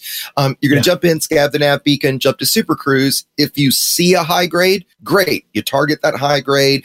If you have, if it's got enough time on it, because they all have timers, right? You head to that and farm it. If the system doesn't have a high grade, well, you head to the next system on the list. And, you know, usually it depends on what you're looking for. Imperial shielding is by far the easiest. You can usually gather, uh, like, I've never been able to not gather 100 Imperial shielding in under 20 minutes, right? And that's from takeoff to grabbing them to landing again. Because usually um, those spawn in Imperial systems, either election, none, or boom state. And that's another interesting thing the tool will tell you is historically what are the state types? Because we kind of know that but that's always been tracked by people typing in stuff in spreadsheets and it's not super scientific. And with this because we're using the and actually i should mention this we're using the ed market connector plugin or the canonn plugin for ed market connector to gather all the data so for everybody running that plugin, everything they gather automatically gets logged to the database. So if you're going to use the tool, please run that plugin so that you're contributing data. Um, everything gets logged to that so that we know in real time what's happening. Right. So are you logging? Do you have a link in your site to where that tool is as well? And then Yeah, it's once you right there. that, Sue can dive in. Absolutely. It's right there at the top. It's the very first thing in the menu. So when you go to ED tutorials, the very first thing at the top left is material finder. We featured it pretty prominently um, right off No, the launch. for Canonn, oh, Canonn's EDM. Oh yeah, uh, yeah. Actually, yeah. If you go, yeah, if you go to Material Finder, the first time you go to Material Finder, if you haven't searched anything yet, if you scroll down a little bit, all there's a my video explaining ED Market Connector, how to install the plugin, and a link to the plugin is right there on the page. Gotcha. Right, Sue, dive. Um, the uh, the the tool that shows you how many things have been found in Uh-huh. a given amount of time. Where I'm I'm interested in how um, in how scientific. Well, I suppose how demonstrable the, the advantage of that is because my understanding of um, my understanding of the way that the spawn system works for materials is that there are sets of parameters that don't change. Like, for example, um, imperial shield, shielding only spawns in imperial systems. They there are probabilities that are affected by uh, things like states. Um, when you know all those, the there shouldn't be additional variables like um, like for example, oh on Tuesday they were all spawning in this system. Like the, you know it, it- the, the law of the law of randomness kind of and, and dice rolls kind of dictates that just because there have been lots of spawns in system A, you shouldn't expect you know you know there's there's absolutely no evidence that there's going to be more spawns in system A tomorrow. Um, And to know, a degree, yeah, yeah, and I'll, I'll absolutely to a degree that's absolutely right. Um, and you know, because rea- when it comes down to it, you know, all the rules that we're talking about, and you know, how many spawn here and things like that. You know, I mean, all of that's governed by the RNG that we clearly don't know the details of, right? So, in some ways, to your point, the by system state part of the tool is. I wouldn't say the most useful, but that's probably the most scientific in those terms, right? In that, you know, we look at Imperial shielding right now, and in the last 24 hours, it's only spawned in none and boom state. And I can run reports that go back, I mean, as far as I want, right? So I can run those and see, and I can tell you right now from what I've seen with Imperial shielding, that is absolutely true. You'll see it in an election every now and then. You'll see it in all states a little bit, right? Like I've seen it in civil unrest and, you know, in war states and all that where it normally wouldn't spawn. So there's, you know, of course, there's that randomness. It's more for to give commanders that have, you know, they're very new to this, that don't really get all this, especially when we add the auto routing tool, right? Uh, At least again, you know that it's been found in the system. And I, from from my experience, there's not like a a limit or a resource of, you know, if somebody's gathered, you know, 165 of them in Shinmami, whatever it is, um, that means they're all gone, right? Um, I've Yeah, used absolutely. the tool. Yeah, I've used the tool myself and gone, okay, let's go check that system. And damn near every time I do that, I find, you know, when I get to that system that it's suggested, I absolutely find them there, right? Because Hmm. really what the issue is around getting the high grades to spawn right? That's the hardest thing. And I find that when the when the tool tells me things have spawned in those specific systems, in fact, to tell you what, I'm in game right now. While we're talk, talking, I'll head to that system, uh, the first run the list, and let's just see real quick, right? No reason to not try it. Yeah. Um, and um, so yeah, so that's why I've kind of always liked the idea of the tool. Um, and so far, those of us that have used it, the friends that helped me beta test it before we launched it, have all found it very useful, right? Cool. Okay. But brilliant. to your point, with the randomness of the way the game works, it's hard to call anything scientific, right? You know, given given that, um, but it's just to give you an idea of what's actually being you know being found out there. Yeah, and it also um, presumably it also removes uh, the capacity for error because if Yeah, you go exactly, if you exactly. go by wikis and stuff, you're kind of dealing in That's hearsay, and there is a lot That's of right. misinformation out there. So what you what you I, I guess my I guess my point was I wasn't disputing that that there is definite utility to it. I No, suppose no, I I was got you. saying Yeah, that it's the past performance is no indication of future success kind of thing. absolutely correct. and absolutely with the nature correct. of RNG. But uh, but but you're absolutely right. There is a ton of there is a ton of use to being able to uh, to authoritatively say, ah, well, you know, these are the systems that's worth me going to. Yeah, and you know, to, to your point, which yeah, I, I completely understand the point, right, and get where you were going. Um, one of the reasons right now we only go back 24 hours is because the older the data gets, the the, the less valid it goes, especially after a tick over has happened. Um, Yeah. and that's one of the features that we want to add in too is that you'll be able to say, you know, you won't be able to ever go any further back than the last tick. Right, because obviously it doesn't make sense what happened two weeks ago because it, maybe it was the same system state, but you don't necessarily know. So Yeah. if, if it's past the last tick over, it really is invalid at that point. Now, historically, like I said, when you look at the system by state information, that obviously does m- remain valid, right? Because it was it was whatever the state was at the time of collection.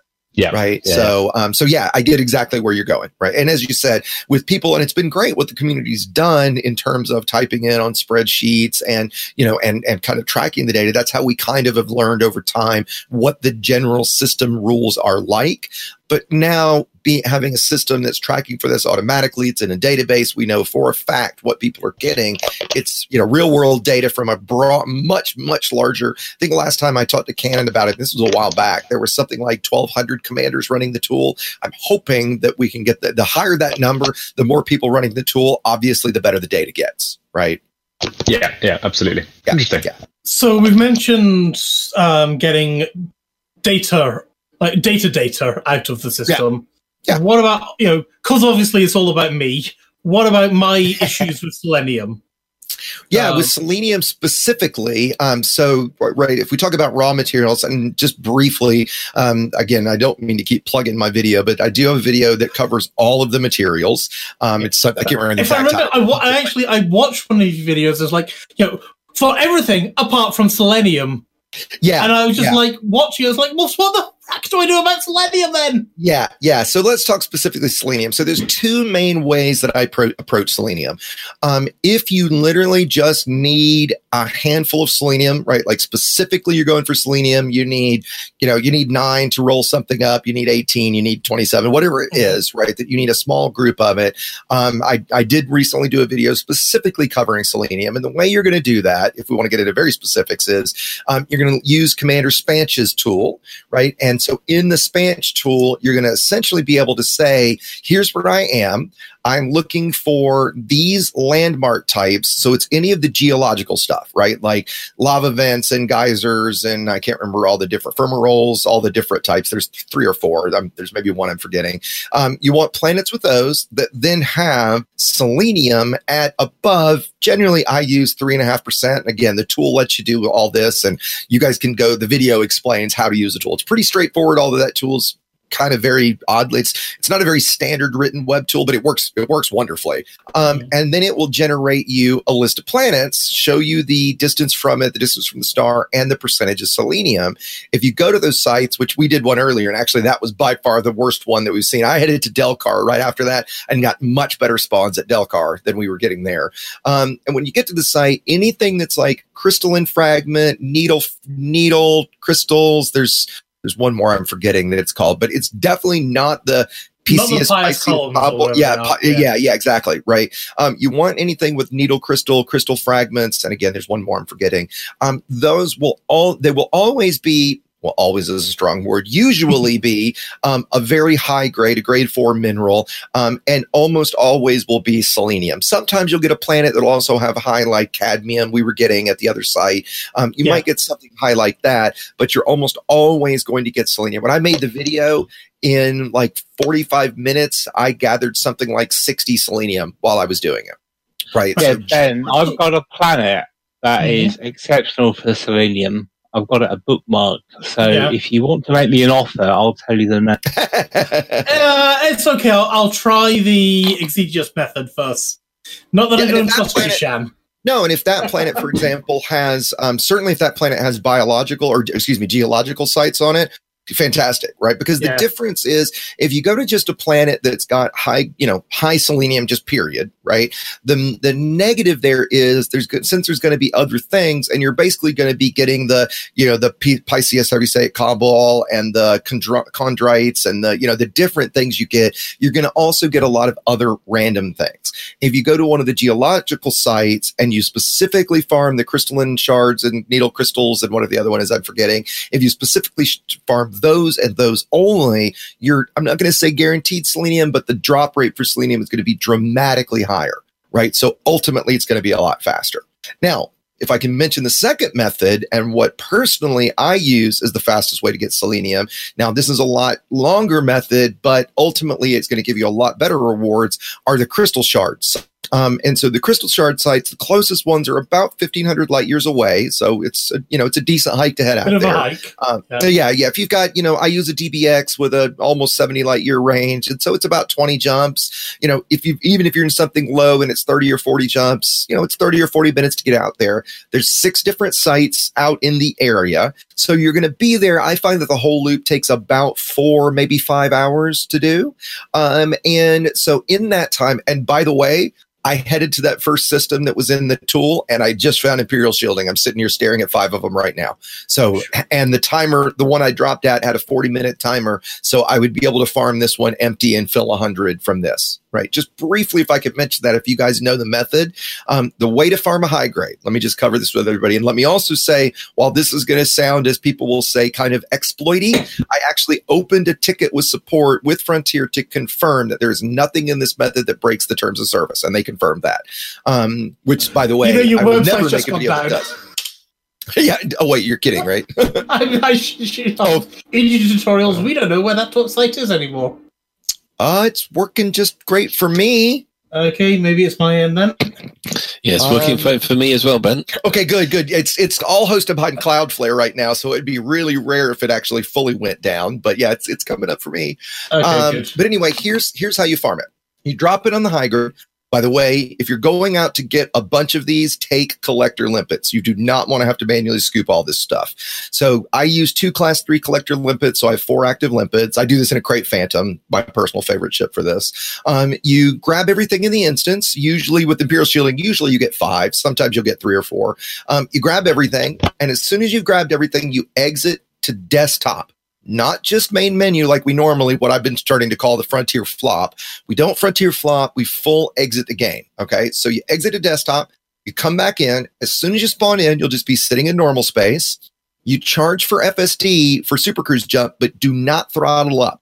So you stay at zero throttle. As soon as you're, you know, you hit the charge and it says ready to jump, you boost, which will get you to jump, but still leave you at zero throttle. That way, when you enter Super Cruise, you'll you'll be sitting essentially still, you know, the 30 kilometers per second. You look on your left panel, there's going to be an unknown signal source. Usually it's right behind you. If you get lucky, it'll be in front of you. You target that. If it's behind you, you know, you fly away just a little bit. So you throttle up then, you flip back around, you drop in on it, and bam, it will be the same exact material spawn again. Assuming that the timer, like again, if you got to it and only had two minutes left, you're not going to get any more out of it. But if you'll get to it and it's got at least, I find if it's got at least 15 minutes left, you'll be able to get 100 out of it.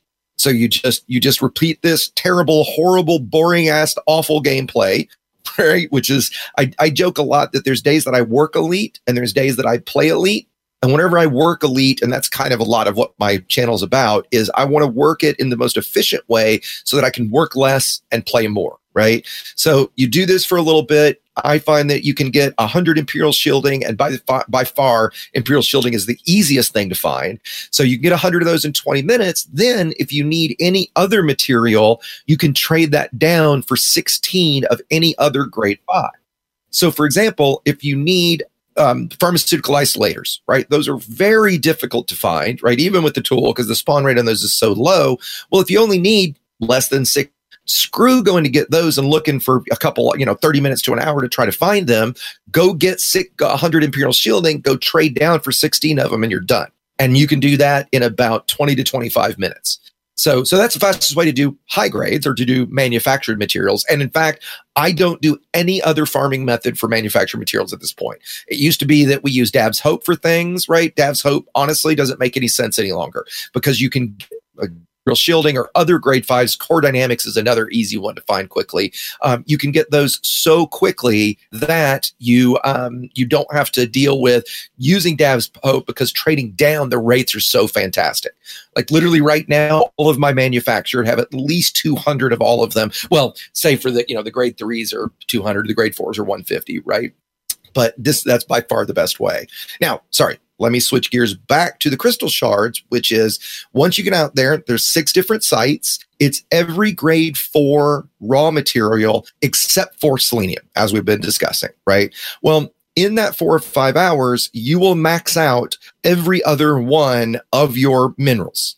When you then come back, and the way that I do it, to be honest, is I start my journey at a raw material trader so that once I've farmed the last of the six sites, I do the fast travel method back, meaning I slam myself into the ground and explode and spawn right back in the station, right? Because I've already done this once, flown back and sold the data. So there's no point in me doing that. I'm not trying to. Wasn't you know, that I'm a lead- changed so that you now Nope. go to your most recent, your closest one, rather than your Okay, so most here's- recent stuff? No, here's how it works. So if there's a station in the system you're in, you will spawn in that station. If there's not a station in that system, you spawn in the last spawned station. And since those systems are so far out and have no stations in them, you immediately spawn right back in the station you left from. Has that changed since DW2? Because I'm sure I remember people on DW2 essentially being teleported up to Colonia after they were ha- past the halfway mark. Maybe there's something different specifically about Colonia. I've not personally tested this, but I've used this method for like the last year and a half. Right, maybe even longer than Okay. that, right? So yeah, so I can't speak to Colonia, but absolutely it works for these. Like for example, the Jameson crash site, um, I use that method to farm data. There's no station in that system, so I set off from Diaguandri from Ray Gateway, which is where a data trader is. Fly the two jumps to the Jameson site, farm it for about 15 minutes, self destruct, spawn right back at Diaguandri right? So there probably there might be some rule about about Colonia because you're so far out and stuff.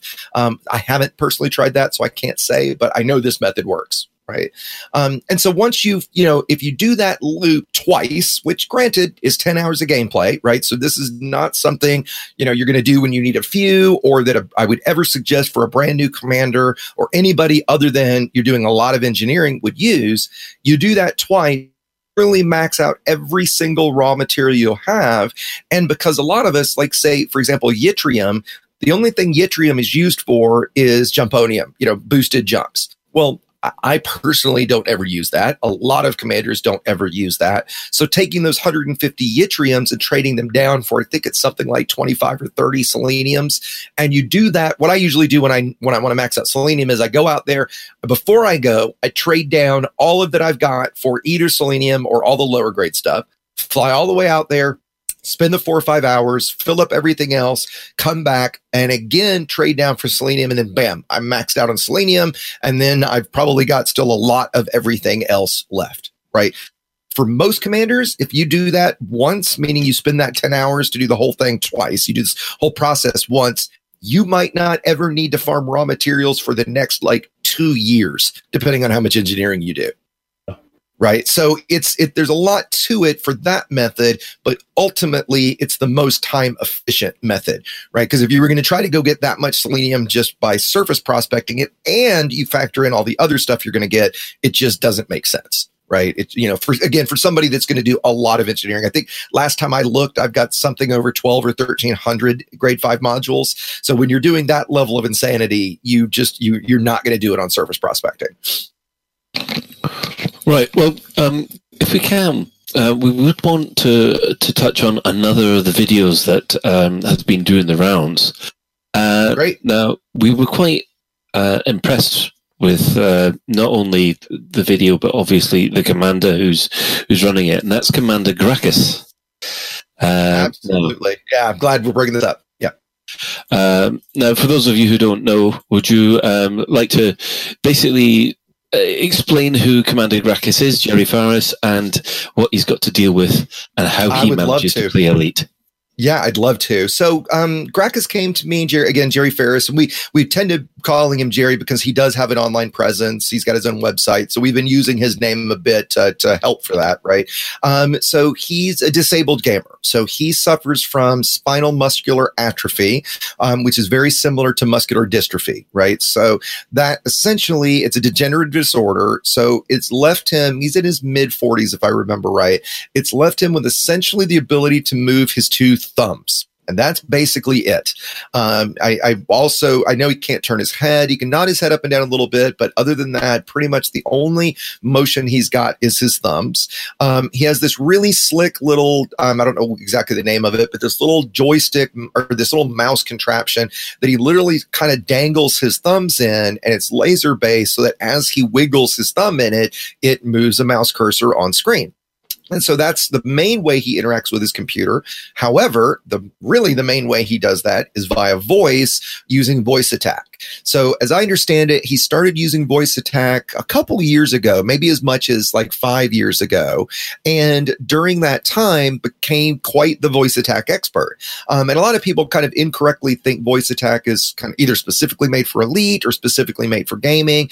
And while that might have been where it started, it is an incredibly powerful scripting engine for anything you'd really want to do in Windows, right? Um, I mean, everything from adjusting the volume of a specific application to launching applications to API based stuff. It's, it really is incredibly powerful. In fact, I use voice attack only for scripting and f- for automating things. I don't use it at all for voice input, right? So you can just use it for, you know, keyboard macros or anything else. Well, because of that, a couple months ago, apparently, and I don't remember exactly who turned him on to Elite, but he's a big space nerd like all of us, and found out about Elite and decided he was going to play Elite. And so through that time from when he started, he's created a voice attack profile that lets him completely pilot his ship via voice. And what I mean by that is not request docking and let it request docking. I mean, he literally says pitch up point one, roll right point three, and those 0.1 or 0.3 is the amount of in seconds, so a tenth of a second or of a third of a second, it executes that command. He can do things like repeat a command. So if he drops at a star, he can say, y'all right point or y'all right three, repeat that. And it just starts repeating that command. So it's scooting him around the star until he tells it to stop. He can, he can do essentially everything we can do right? He hasn't done combat before. Talk about that in a second because we're going to take him for some combat. Um, but while we while we were on stream discussing, you know, kind of how he does this and his disability and everything, we flew down to a planet. Got in our SRVs, drove around in our SRVs on a planet a bit, got back in our ships, um, took back off, flew back to our station, to our home station, my player groups. And at the end, as we were kind of wrapping up and floating outside the station, and this is really the video that has has you know gone kind of as viral in our community as as a video goes. Um, he joked about or mentioned a story that in the past where he had um, uh, where he had bought a ship and forgotten his docking computer right? And by the way guys i'm pasting in the the video url into the discord if you guys are up for for posting that on stream. Um and he you know he, he's telling the story again how he'd forgotten his docking computer and that he had to do it manually. And it was how big of a pain in the ass it was. And he was barely able to do it in the 10 minutes that we get for docking. Well, me not really realizing what I was suggesting said, well, hey, since we're about to finish here, how about I shut up? We let you talk because obviously, you know, he's got to speak the whole time that he's playing. Why don't I shut up? And oh, and by the way, I was restreaming his view at the same time so you could see what he was doing. I said, why don't I shut up and let you land. Like let's let's let's see an example of this. I'm telling you, in the next five or six minutes, I, I saw one of the most amazing things I've ever seen in Elite. As he literally talked his way through, he did it in about five minutes, so he shattered his previous record, and it was actually a very smooth landing. Right? It wasn't. He didn't faff around at the end. He pretty much nailed it right on the first try, and we just sat there gobsmacked, walked watching what he was doing, right, and realizing, you know, what we were seeing, right? You know, this is somebody that literally has the use of his two thumbs and he just landed a fucking spaceship, forgive my language, uh, landed a spaceship right in front of our eyes, just like any of the rest of us would. Right. And so I'll admit I had to mute my mic a couple times because I was getting pretty emotional about it because it was really, really amazing, you know, to, to especially to see live. And so I took, because it was, you know, like you guys streams, it was a couple of hour and a half or so conversation. I took just that chunk of it out, made a separate video of it, right? Just to, you know, just for so folks could, you know, could see what an amazing thing we had just witnessed, right? Um, and of course, then, you know, we did our best to promote that as far and wide as we could so that, you know, that folks would see it. Um, assume it's okay for me to bring up the next piece. I'm about to bring up the GoFundMe piece. Yep, Go yeah, for it. that's what I was Okay, going to move okay, us on to. Okay, great, great. Yes. So and I yes, shared, carry Yeah, on. Go ahead. Well, I shared the link into the Discord with you guys too, if you're up for sharing that. Um, so you know, the next day after you know talking with stuff, this happened on a Friday. You know, talking to him about the equipment that he has and the hardships he faces. You know, kind of not being able to work and the little, the embarrassingly small amount of assistance he gets from our pathetic government. Um, and you know, and what a challenge all of that is around his life. We thought, I thought well, hey, this is silly. Let's get a GoFundMe together. And at a minimum, let's get his, you know, now at this point, rather ancient computer, you know, let, let's get, let's see what our amazing community can do. Um, and so on Sunday afternoon, set up a GoFundMe, started with a thousand dollar goal. We hit that in six hours. Right, with with sharing it in a handful of tiny discords, I tweeted it out. By the way, I'm very much assuming Jerry's not going to hear this. Please, we're also at the same time we're trying to keep this a surprise from Jerry. The good thing in that regards is since he's so new to the game, he's not very connected to a lot of various discords. Um, he is Commander Gracchus, so if you're going to share this in Discord and you're hearing this, maybe please check your Discord and see if make sure he's not in it, um, so that we can kind of try to keep it secret from him. I would rather more people hear about it and the and the surprise be spoiled and us raise more money than you know than the opposite. Um, but we're we are hoping that right now the plan is on the 21st um, we're going to do a big reveal. Right, we, I'm setting up some stuff with his friends to be at his house. You know, with with the computer that we get and all that kind of stuff to do a you know a live stream and try to you know try to see what we can you know if we can create some more really good television. So. You're going to do a Linus Tech Tips thing where you're going to go along there and build his PC, aren't you? kind yes exactly. So what we've so right now um that we went past that thousand dollars like i said in the first six hours um i upped that to two thousand. We're now all the way i think last time i looked we're at 1750 something like that. Um and originally we were thinking of doing um an oculus quest so a vr headset for him. Um turns out as i've learned more about his condition that that's just not physically possible. Um so instead we're going to um, put that toward just a much nicer computer um, he also and What and about now- eye tracking software? Yep, yep. So he actually already has a Tobii eye tracker. Um, he just got that and hasn't gotten it fully set up yet, but that's one of the things that will be set up certainly on the new computer and ready for him. Um, because yeah, that's kind of an obvious that everybody went to rather quickly, right? Um, Yeah. and uh, I've heard mixed things about Tobii. Um, I haven't used it myself, so I can't really speak to it. Um, but I it's certainly something for him to try, given that, right? Um, and so now the plan is to get him a rather nice computer, um, a much nicer microphone, because obviously he since he's interacting with the PC, you know, via voice, right? The higher the quality of the mic, the better the, the voice recognition is going to be. Uh, potentially get him a pair of headphones that he, because during the stream there was a, we had a lot of echo because his only option was to use speakers, and so unfortunately I was echoing back pretty badly, but it just you know it was what it was. Um, and so potentially get him some earbuds. He can't wear normal traditional headphones, but potentially a pair of earbuds he can wear. Um, and then the other negative here, and I actually, unfortunately, it looks like we might not have a technical way around this, is he's got horrible internet access. Um, right now, he gets five megs down, 0.6 megs up. And that's it.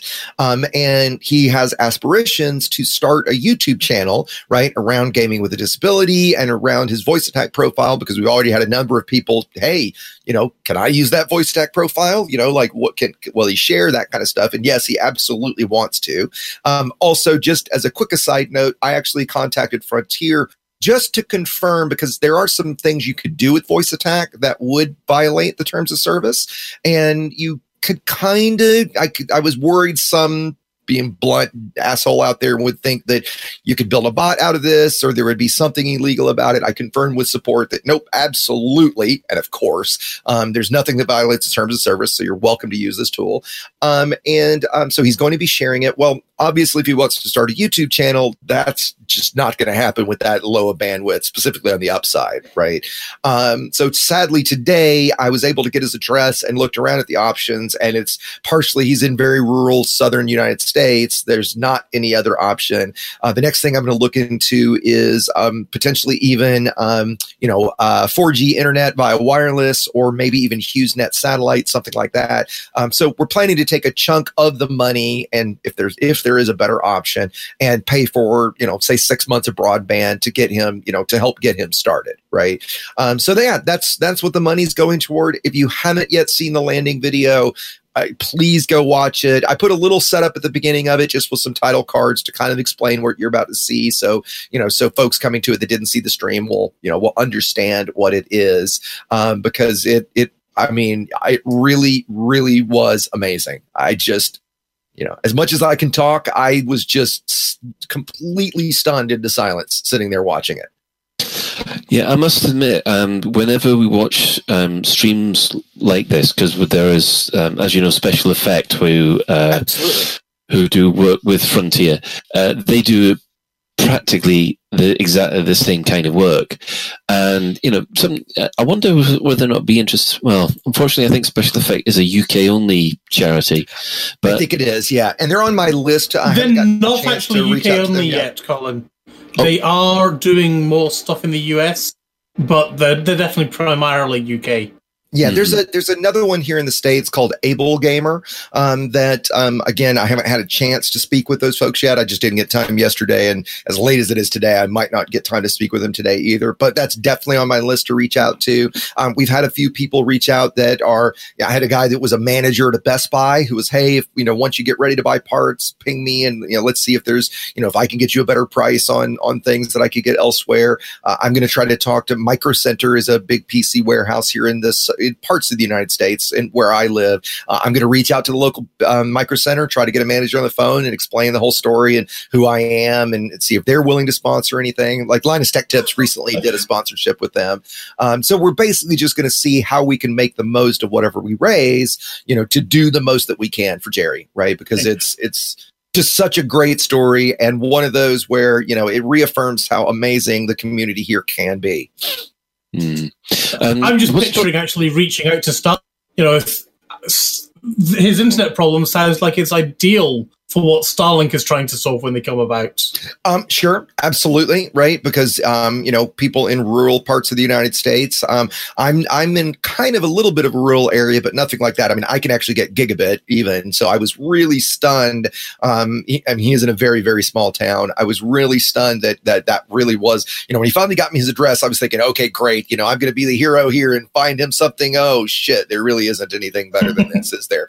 Right. So you know, um, other than and I have not looked into 4G and stuff. Unfortunately, here in the states, I think that's You guys don't have 5G yet. it- We do well. We do in some small places, but certainly not where he is. Right? If you can't Right. get, you know, if you can't get true bar- broadband, that's just not an option yet. Um, and I think with 4G, the data caps and and the upload speeds and stuff like that are probably not the right solution either. Um, potentially, HughesNet satellite might be. That that's one of the ones I'm going to look into here pretty quickly.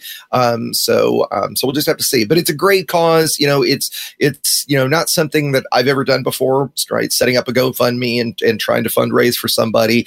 And fortunately, as great as everybody's been, it's been really easy. Like it's been a blast to every now and then go and refresh the site and see that, okay, yep, we got another couple hundred dollars. We got another hundred dollars here. We, we've had a couple folks generate uh, donate a hundred bucks. We've had two generate or donate 150, and one gentleman donated 200. So we've had some really generous folks out there.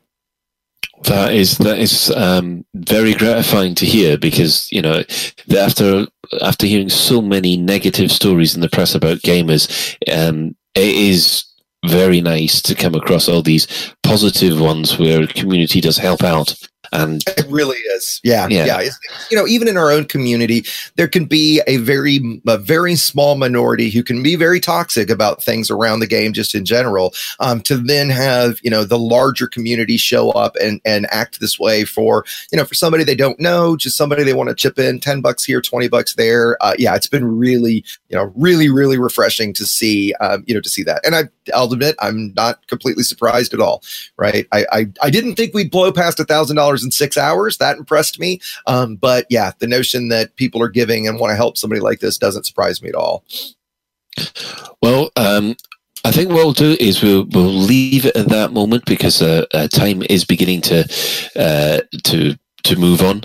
Um, so we will just quickly cover the community news, which has been happening in the last last week or so. Um, first thing, Ben uh, and uh, ex, ex, oh, Pluminic. X, just X. X. Okay. you two would like to talk about Game Glass quickly. Yeah, I'll let Ben start. You guys probably know it a little better than I do. Um, ben, you want to talk about the new themes and things? Yeah, it does help if I go off and unmute my microphone again, doesn't it? Ah, right. Okay. Use your live radio then. Be, being profe- being professional as ever. Uh, Game Glass have, are have done an update and are doing a doing more of an update. Basically, uh, I think as I mentioned a couple of weeks ago, they the, after a few people going off and saying, "Hey, you know, it'd be great. We don't actually store our logs where it is." And like an hour or so later, they'd figured out, yeah, this is the right way we're going to do it, and it'll be in. And it was there about two days after. Um, they're also working with a bunch of elite players, basically trying to work out what they want. Uh, one of the things that a lot of folks have been asking for is different themes. Um, as they mentioned, you know, we've got the orange and green, and we've got the elite theme essentially, but they are working on new themes as well, so that's going to be coming up soon. Um, a simple thing that people were asking for was, can I have a Super Cruise button while I'm in my exploration shard? So they've they've thankfully gone off and done that because you know saves you having to go off and change your shards, and that's that was an easy win for them. Um, but probably the biggest thing that they've gone off and done, and this is going to be coming up in March, is they're having the ability for Game Glass to work with your setup as opposed to your setup having to be adapted for Game Glass, which is a much better idea than Yeah, I mean, I'll admit Yeah. personally that was that was my biggest single complaint, um, and one of the biggest you know comments that I got on the video that I did about it. Um, you know, the fact that you do have to you know bend to their will, so to speak, and Yeah. you know and manage their bindings. I mean, I, I get why. I mean, if you remember back in the day with um, when Voice Attack first came out, you know, we had to do something similar, right? If you weren't using Yeah. the, the you know the default binds, Voice Attack wasn't going to work. And fortunately, because Elite gives us the two columns in bindings, right? You can usually, even if you've got custom stuff, you can usually put in a second. I mean, you could put in a second bind for Yeah. everything, and usually you're, you're probably not going to have a conflict. But yeah, the notion that you've either got to go through that big spreadsheet or you've got to manually, you know, go, go into binding, click this, press the button and Game Glass is obviously a little suboptimal. Um, I'm hoping they do it in the way that VoiceAttack does it, right? Where they have an importer that just reads in the binding file. Um, It makes so much sense, you know, yeah, it? yeah, and they, I mean, they know that. I gave, um, I gave um, the guy. I'm not going to uh, Drakem. Drakem, I think is. his- yeah, dr- um, yeah, yeah. Something like that. Right Yeah, yeah. Um, and um, you know, I gave there, yeah, there you go. Yeah, exactly. Um, I gave him a bunch of that feedback and said, you know, hey, these are the these are the things that I see that could be improved, and that was easily the biggest piece of, uh, of feedback that I gave. Right, is that Yeah. that's what's going to turn most commanders off. So I know they're actively working on that, and that is part of the roadmap. You know, they they did Star Citizen first and came to came to Elite second. So you know, happy to give them a little time to you know to work that kind of stuff out. Exactly. Excellent. Um, well, uh, moving on from there, um, I actually had a bit of a chat with Commander Thane this week um, uh, about uh, escape velocity, uh, and he does have a little bit of news. He has confirmed that season four is still being worked on. It's it's not a dead project, but there are a couple of issues with it at the moment. One, he's got a new full time job, which means that there's less time to spend on escape uh, velocity, and the fact that the cast have now dispersed to the far ends of the country. So. Um, well, we'll keep uh, people uh, up to date with uh, the next season uh, as as uh, as things progress. But it's just to reassure fans of Escape Velocity that it is not being forgotten. It is still being looked at. So, um, Grant, uh, do you want to uh, bring us all up to date on Operation Hot Mess? Sure, why not? Um, he said, unmuting himself as well. Uh, yeah, it's it's been a, It a, such a Mickey Mouse operation, aren't we? I, I, I, what I did, I accidentally, you know, muted myself rather than unmute myself. So one of those, one of those mistakes. Uh, right. Okay. So so far, the uh, hot mess uh, project has gone on, and yet still people are, are doing it, um, and I don't understand why. But I totally salute you, mad buggers. Uh, two th- no, 25,211 mugs have been delivered, which represents 45.62% of stations have now been mugged. Uh, so the total systems is 8,292 systems of 20,609. So we are 40.23% of the way through. Um, and that's what, three weeks? That is impressive. Uh, so three more weeks and it might just be done, or will it be six? I think we'll probably need a few extra weeks as people are going to be burning out. People, the likes of, let's have a look and see. Um, people the likes of Doc Jack or Montgomery Python who have managed to deliver personally uh, between the two of them over 2,300 mugs themselves. Crazy, crazy people. And then behind them, you've got Rincewind Camru uh, on 700, uh, Time Raider 585. So, some amazing performances going in there. If you want to get involved, this is another app that we use, the Hutton Helper, which uh, also hooks in through the EDMC. So, you, you'll also be helping um, Commander Exigeous as well by um, sending data in from the systems as you visit them. Um, we, we're, we're calling this the uh, hot mess, but it's also the uh, galaxy wide census, as um, some of the stations have not had visitors for a number of eons. Uh, so um, it's quite a good way of mapping the data of the entire galaxy uh, at one time. So, yep, that's how we're doing. Uh, just under 50% done, which is awesome. Fantastic news there. On the subject of something awesome, um, and a little bit off topic, Spidermind Games, um, those that do the EDRPG, their latest Kickstarter project um, is still ongoing. It has 15 days to go, and it has raised. Oh, hang on, it's gone up. It, no, it's gone up again. Hang on a sec. Five hundred and thirty-three thousand six hundred and fifty-one pounds so far. I, I hope I hope they're able to cope. That's amazing. Absolutely breathtaking. They are professionals. They are. They went through a phase there where there was a whole load of feedback and desire for particular stretch goals and things that people wanted, like a center tile mm-hmm. piece that would allow them to expand the board.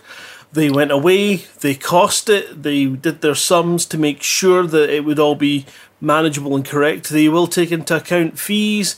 They have a marketing company as well. They've got budgets for the whole thing. They're doing it correct 100% so um, the more people that get involved in this this is not a project and now this is maybe a, a prediction maybe too far but i'd say this is not a project that will disappear it will not fail No.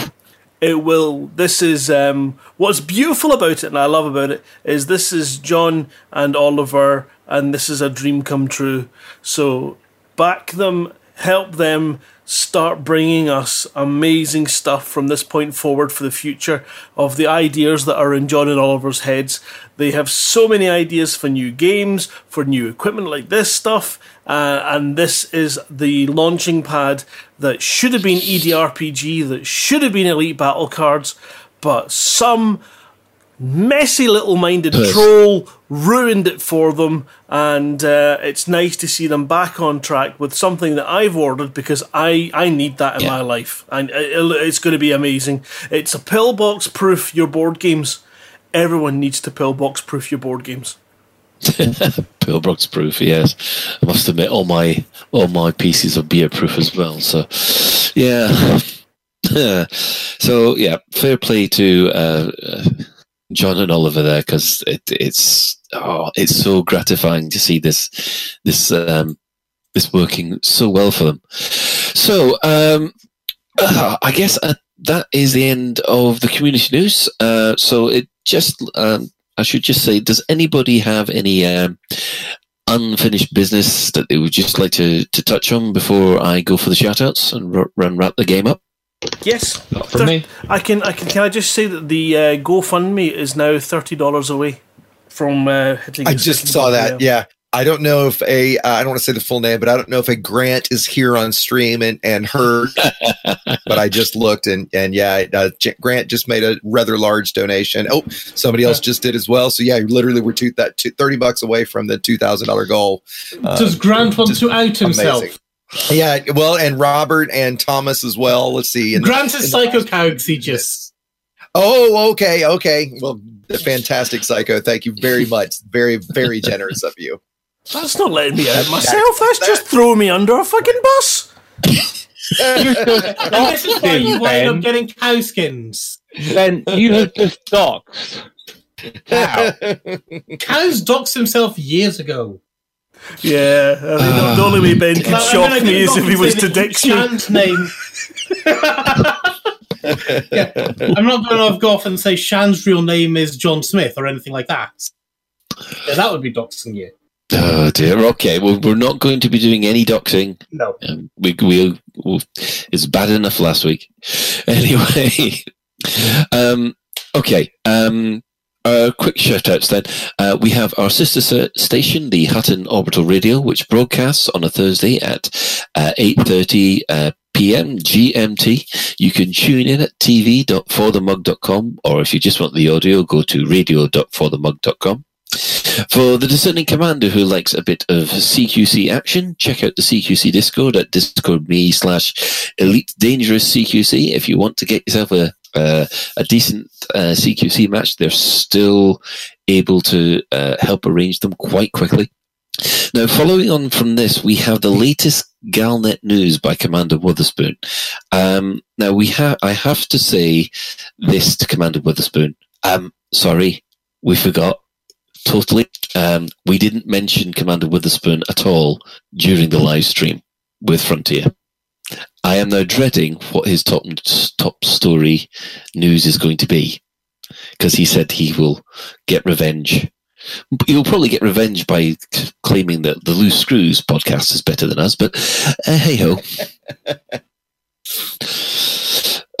yes, so I'd, I'd just like to personally apologise to Pete for this because basically, oh, that, that, it was a bit manic, and I did forget, and I should have put them in the notes, and I am so sorry.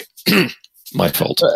Mean, in all seriousness, though, Colin, I mean, the Lave Radio has been going on so long, and I think it would take us hours to go through and thank everyone who has been contributed to the show. And yes, we, we know we know we know Witherspoon is special and stuff, but there are just so many. So I'm not surprised you forgot. There you go. I'm bailing you out, Colin. You can pay me later.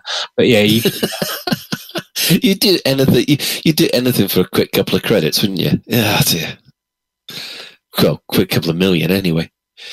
Uh, so we'd just like to take this opportunity to thank all those who have chipped in on the Twitch chat and uh, all the in-game commanders that have flown past me outside Lave Station while while while waving. Uh, but uh, yeah, that's it for another episode of Lave Radio. If you'd like to get in touch with the show, then you can email info at laveradio.com. Hit us at facebook.com slash laveradio. Tweet us uh, on at, at laveradio. And you can join our Discord server by going to discord.io slash laveradio we have a TeamSpeak server where commanders like to come out, uh, come out? No, they like to hang out and chat. Uh, you want to come out too. You know. Colin, shall I, shall I take over? No, it's fine, Ben. It's funny. It's funny how you want to take over when I said the word "come out." To, to be honest, do you do you have something you want to share with us all, Colin? Because that did sound like you'd created your no. own segue. This is a circle. Of Don't worry, Colin. It's all the rage now. Just after this Yeah, I don't have a gopher. Right. oh, you have your hand on the dinosaur puppet. Okay. No, no. Uh, Oh, right.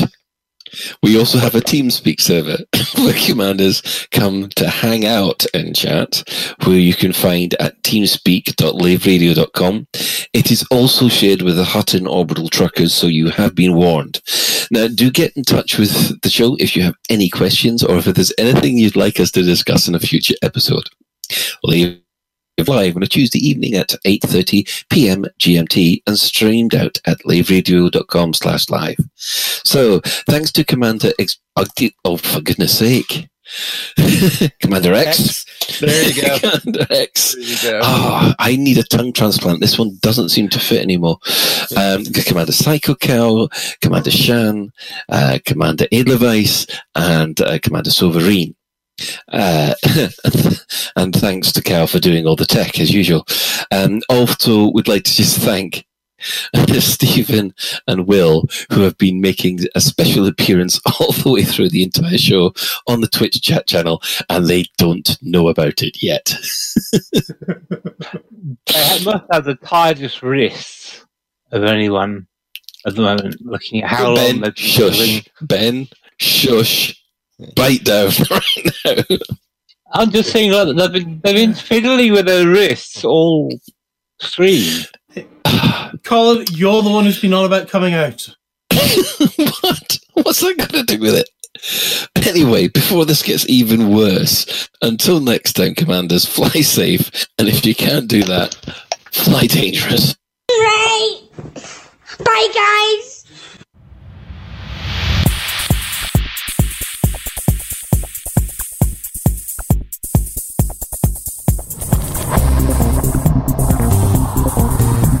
is like someone having an orange inserted.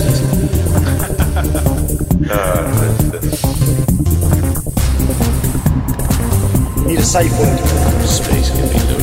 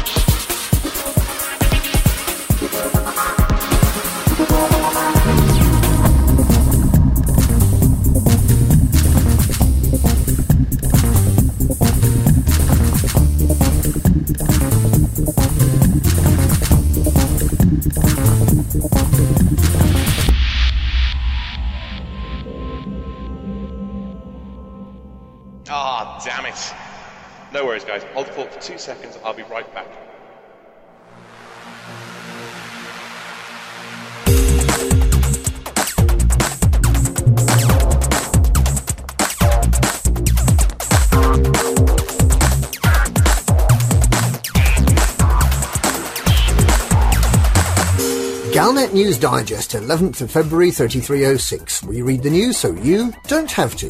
In this week's news, the blankest blankness. Reread it. Dinner with the devs. Lave Radio releases Commander Wotherspoon. The blankest blankness. After a little over five years of Galnet News bulletins, on Friday, 14th of February, we're likely to see a momentous event, something that Commander Factabulous describes as the most exciting thing to happen this year. On the 14th of February, the only two Galnet articles published this year will be more than a month old, and will consequently no longer appear as news on the Galnet page in the right panel or in station services. There will be no articles for Amy the Galnet newsreader to read. The automated Thargoid and Powerplay reports will continue to tick over, but the Galnet journalists will have done nothing, absolutely nothing, for a whole month. Not one word of news or comment about the galaxy for an entire month. Have they explained the apparent lies about the Thargoids leaving the Pleiades? They have not. Have they explained why Thargoids can now only be found much closer to Merope than previously? They have not. Have they explained why Thargoid incursions have just in the past two weeks become dramatically more difficult to fight off? And why the Thargoid incursions now continue for more than a week? They have not. Have they explained the changes to supply and demand for rare mined minerals, or that there appear to be some inconsistencies about the price offered for rare minerals? They have not. Have they explained anything about any subject at all to anyone? They have not. The entire complement of Galnet journalists has spent the whole of the last four weeks locked in a room at Hutton Orbital, ostensibly writing news stories about all the interstellar initiatives that are filling the inhabited bubble with interest, and planning coverage of the major news events that are anticipated at the end of 3306, but actually, they have been drinking themselves under the table with bottle after bottle of Centauri Mega Gin, and singing lewd songs about Aisling Duval's Blue Merkin. Meanwhile, Galnet management have been preparing the case to close down Galnet permanently, arguing that they have the figures to prove that commanders don't read Galnet anymore. Reread it. New stories on Reddit this week, courtesy of Stuart GT. Following on from the success of the Asps in Front of Things photojournalism series, Reddit is now proud to present Asps Behind Things, where the view remains totally unspoiled by ugly looking ships that look like an elephant stood on them. And following on from the after mining void opals for 30 minutes, I can finally afford a federal corvette, we now have after fighting the Thargoids for a week and living through 253 rebuys, I can finally afford a Sidewinder. Please upvote. Dinner with the Devs.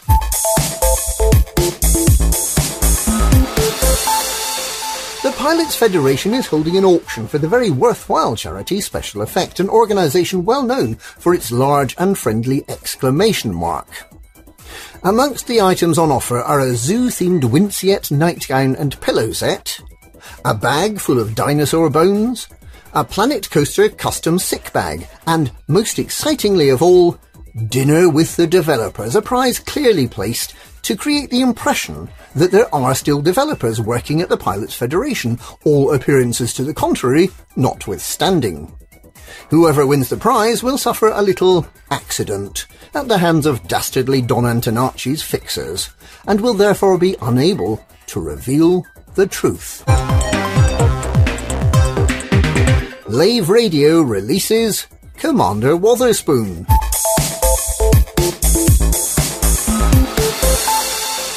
Members of the Lave radio crew are reported to have released Commander Wotherspoon following his abduction by Commander Phoenix Defar, the paramilitary wing of the podcast. Charged with asserting that the Loose Screws podcast is better than Lave Radio, Commander Wotherspoon is believed to have been chained to a radiator and forced to play the Elite Miniatures game until he agreed to sign a retraction. Following his re-education, he freely acknowledges that Lave Radio easily wins the category of Best Space Sim Podcast with a regular segment about bathroom renovations. For clarity then, Lave Radio is the best show this side of DSO no matter what side of DSO you're on. Loose Screws is the best American Elite Dangerous podcast, and Guard Frequency is the best damn space sim podcast ever. Elitacast is the best Spanish language Elite Dangerous podcast, and Sagittarius Eye is the best Elite Dangerous podcast published quarterly. And Radio Sidewinder is the best podcast that hasn't had an episode published for more than two years. And that is this week's Galnet News. Galnet News. We read the news so you don't have to.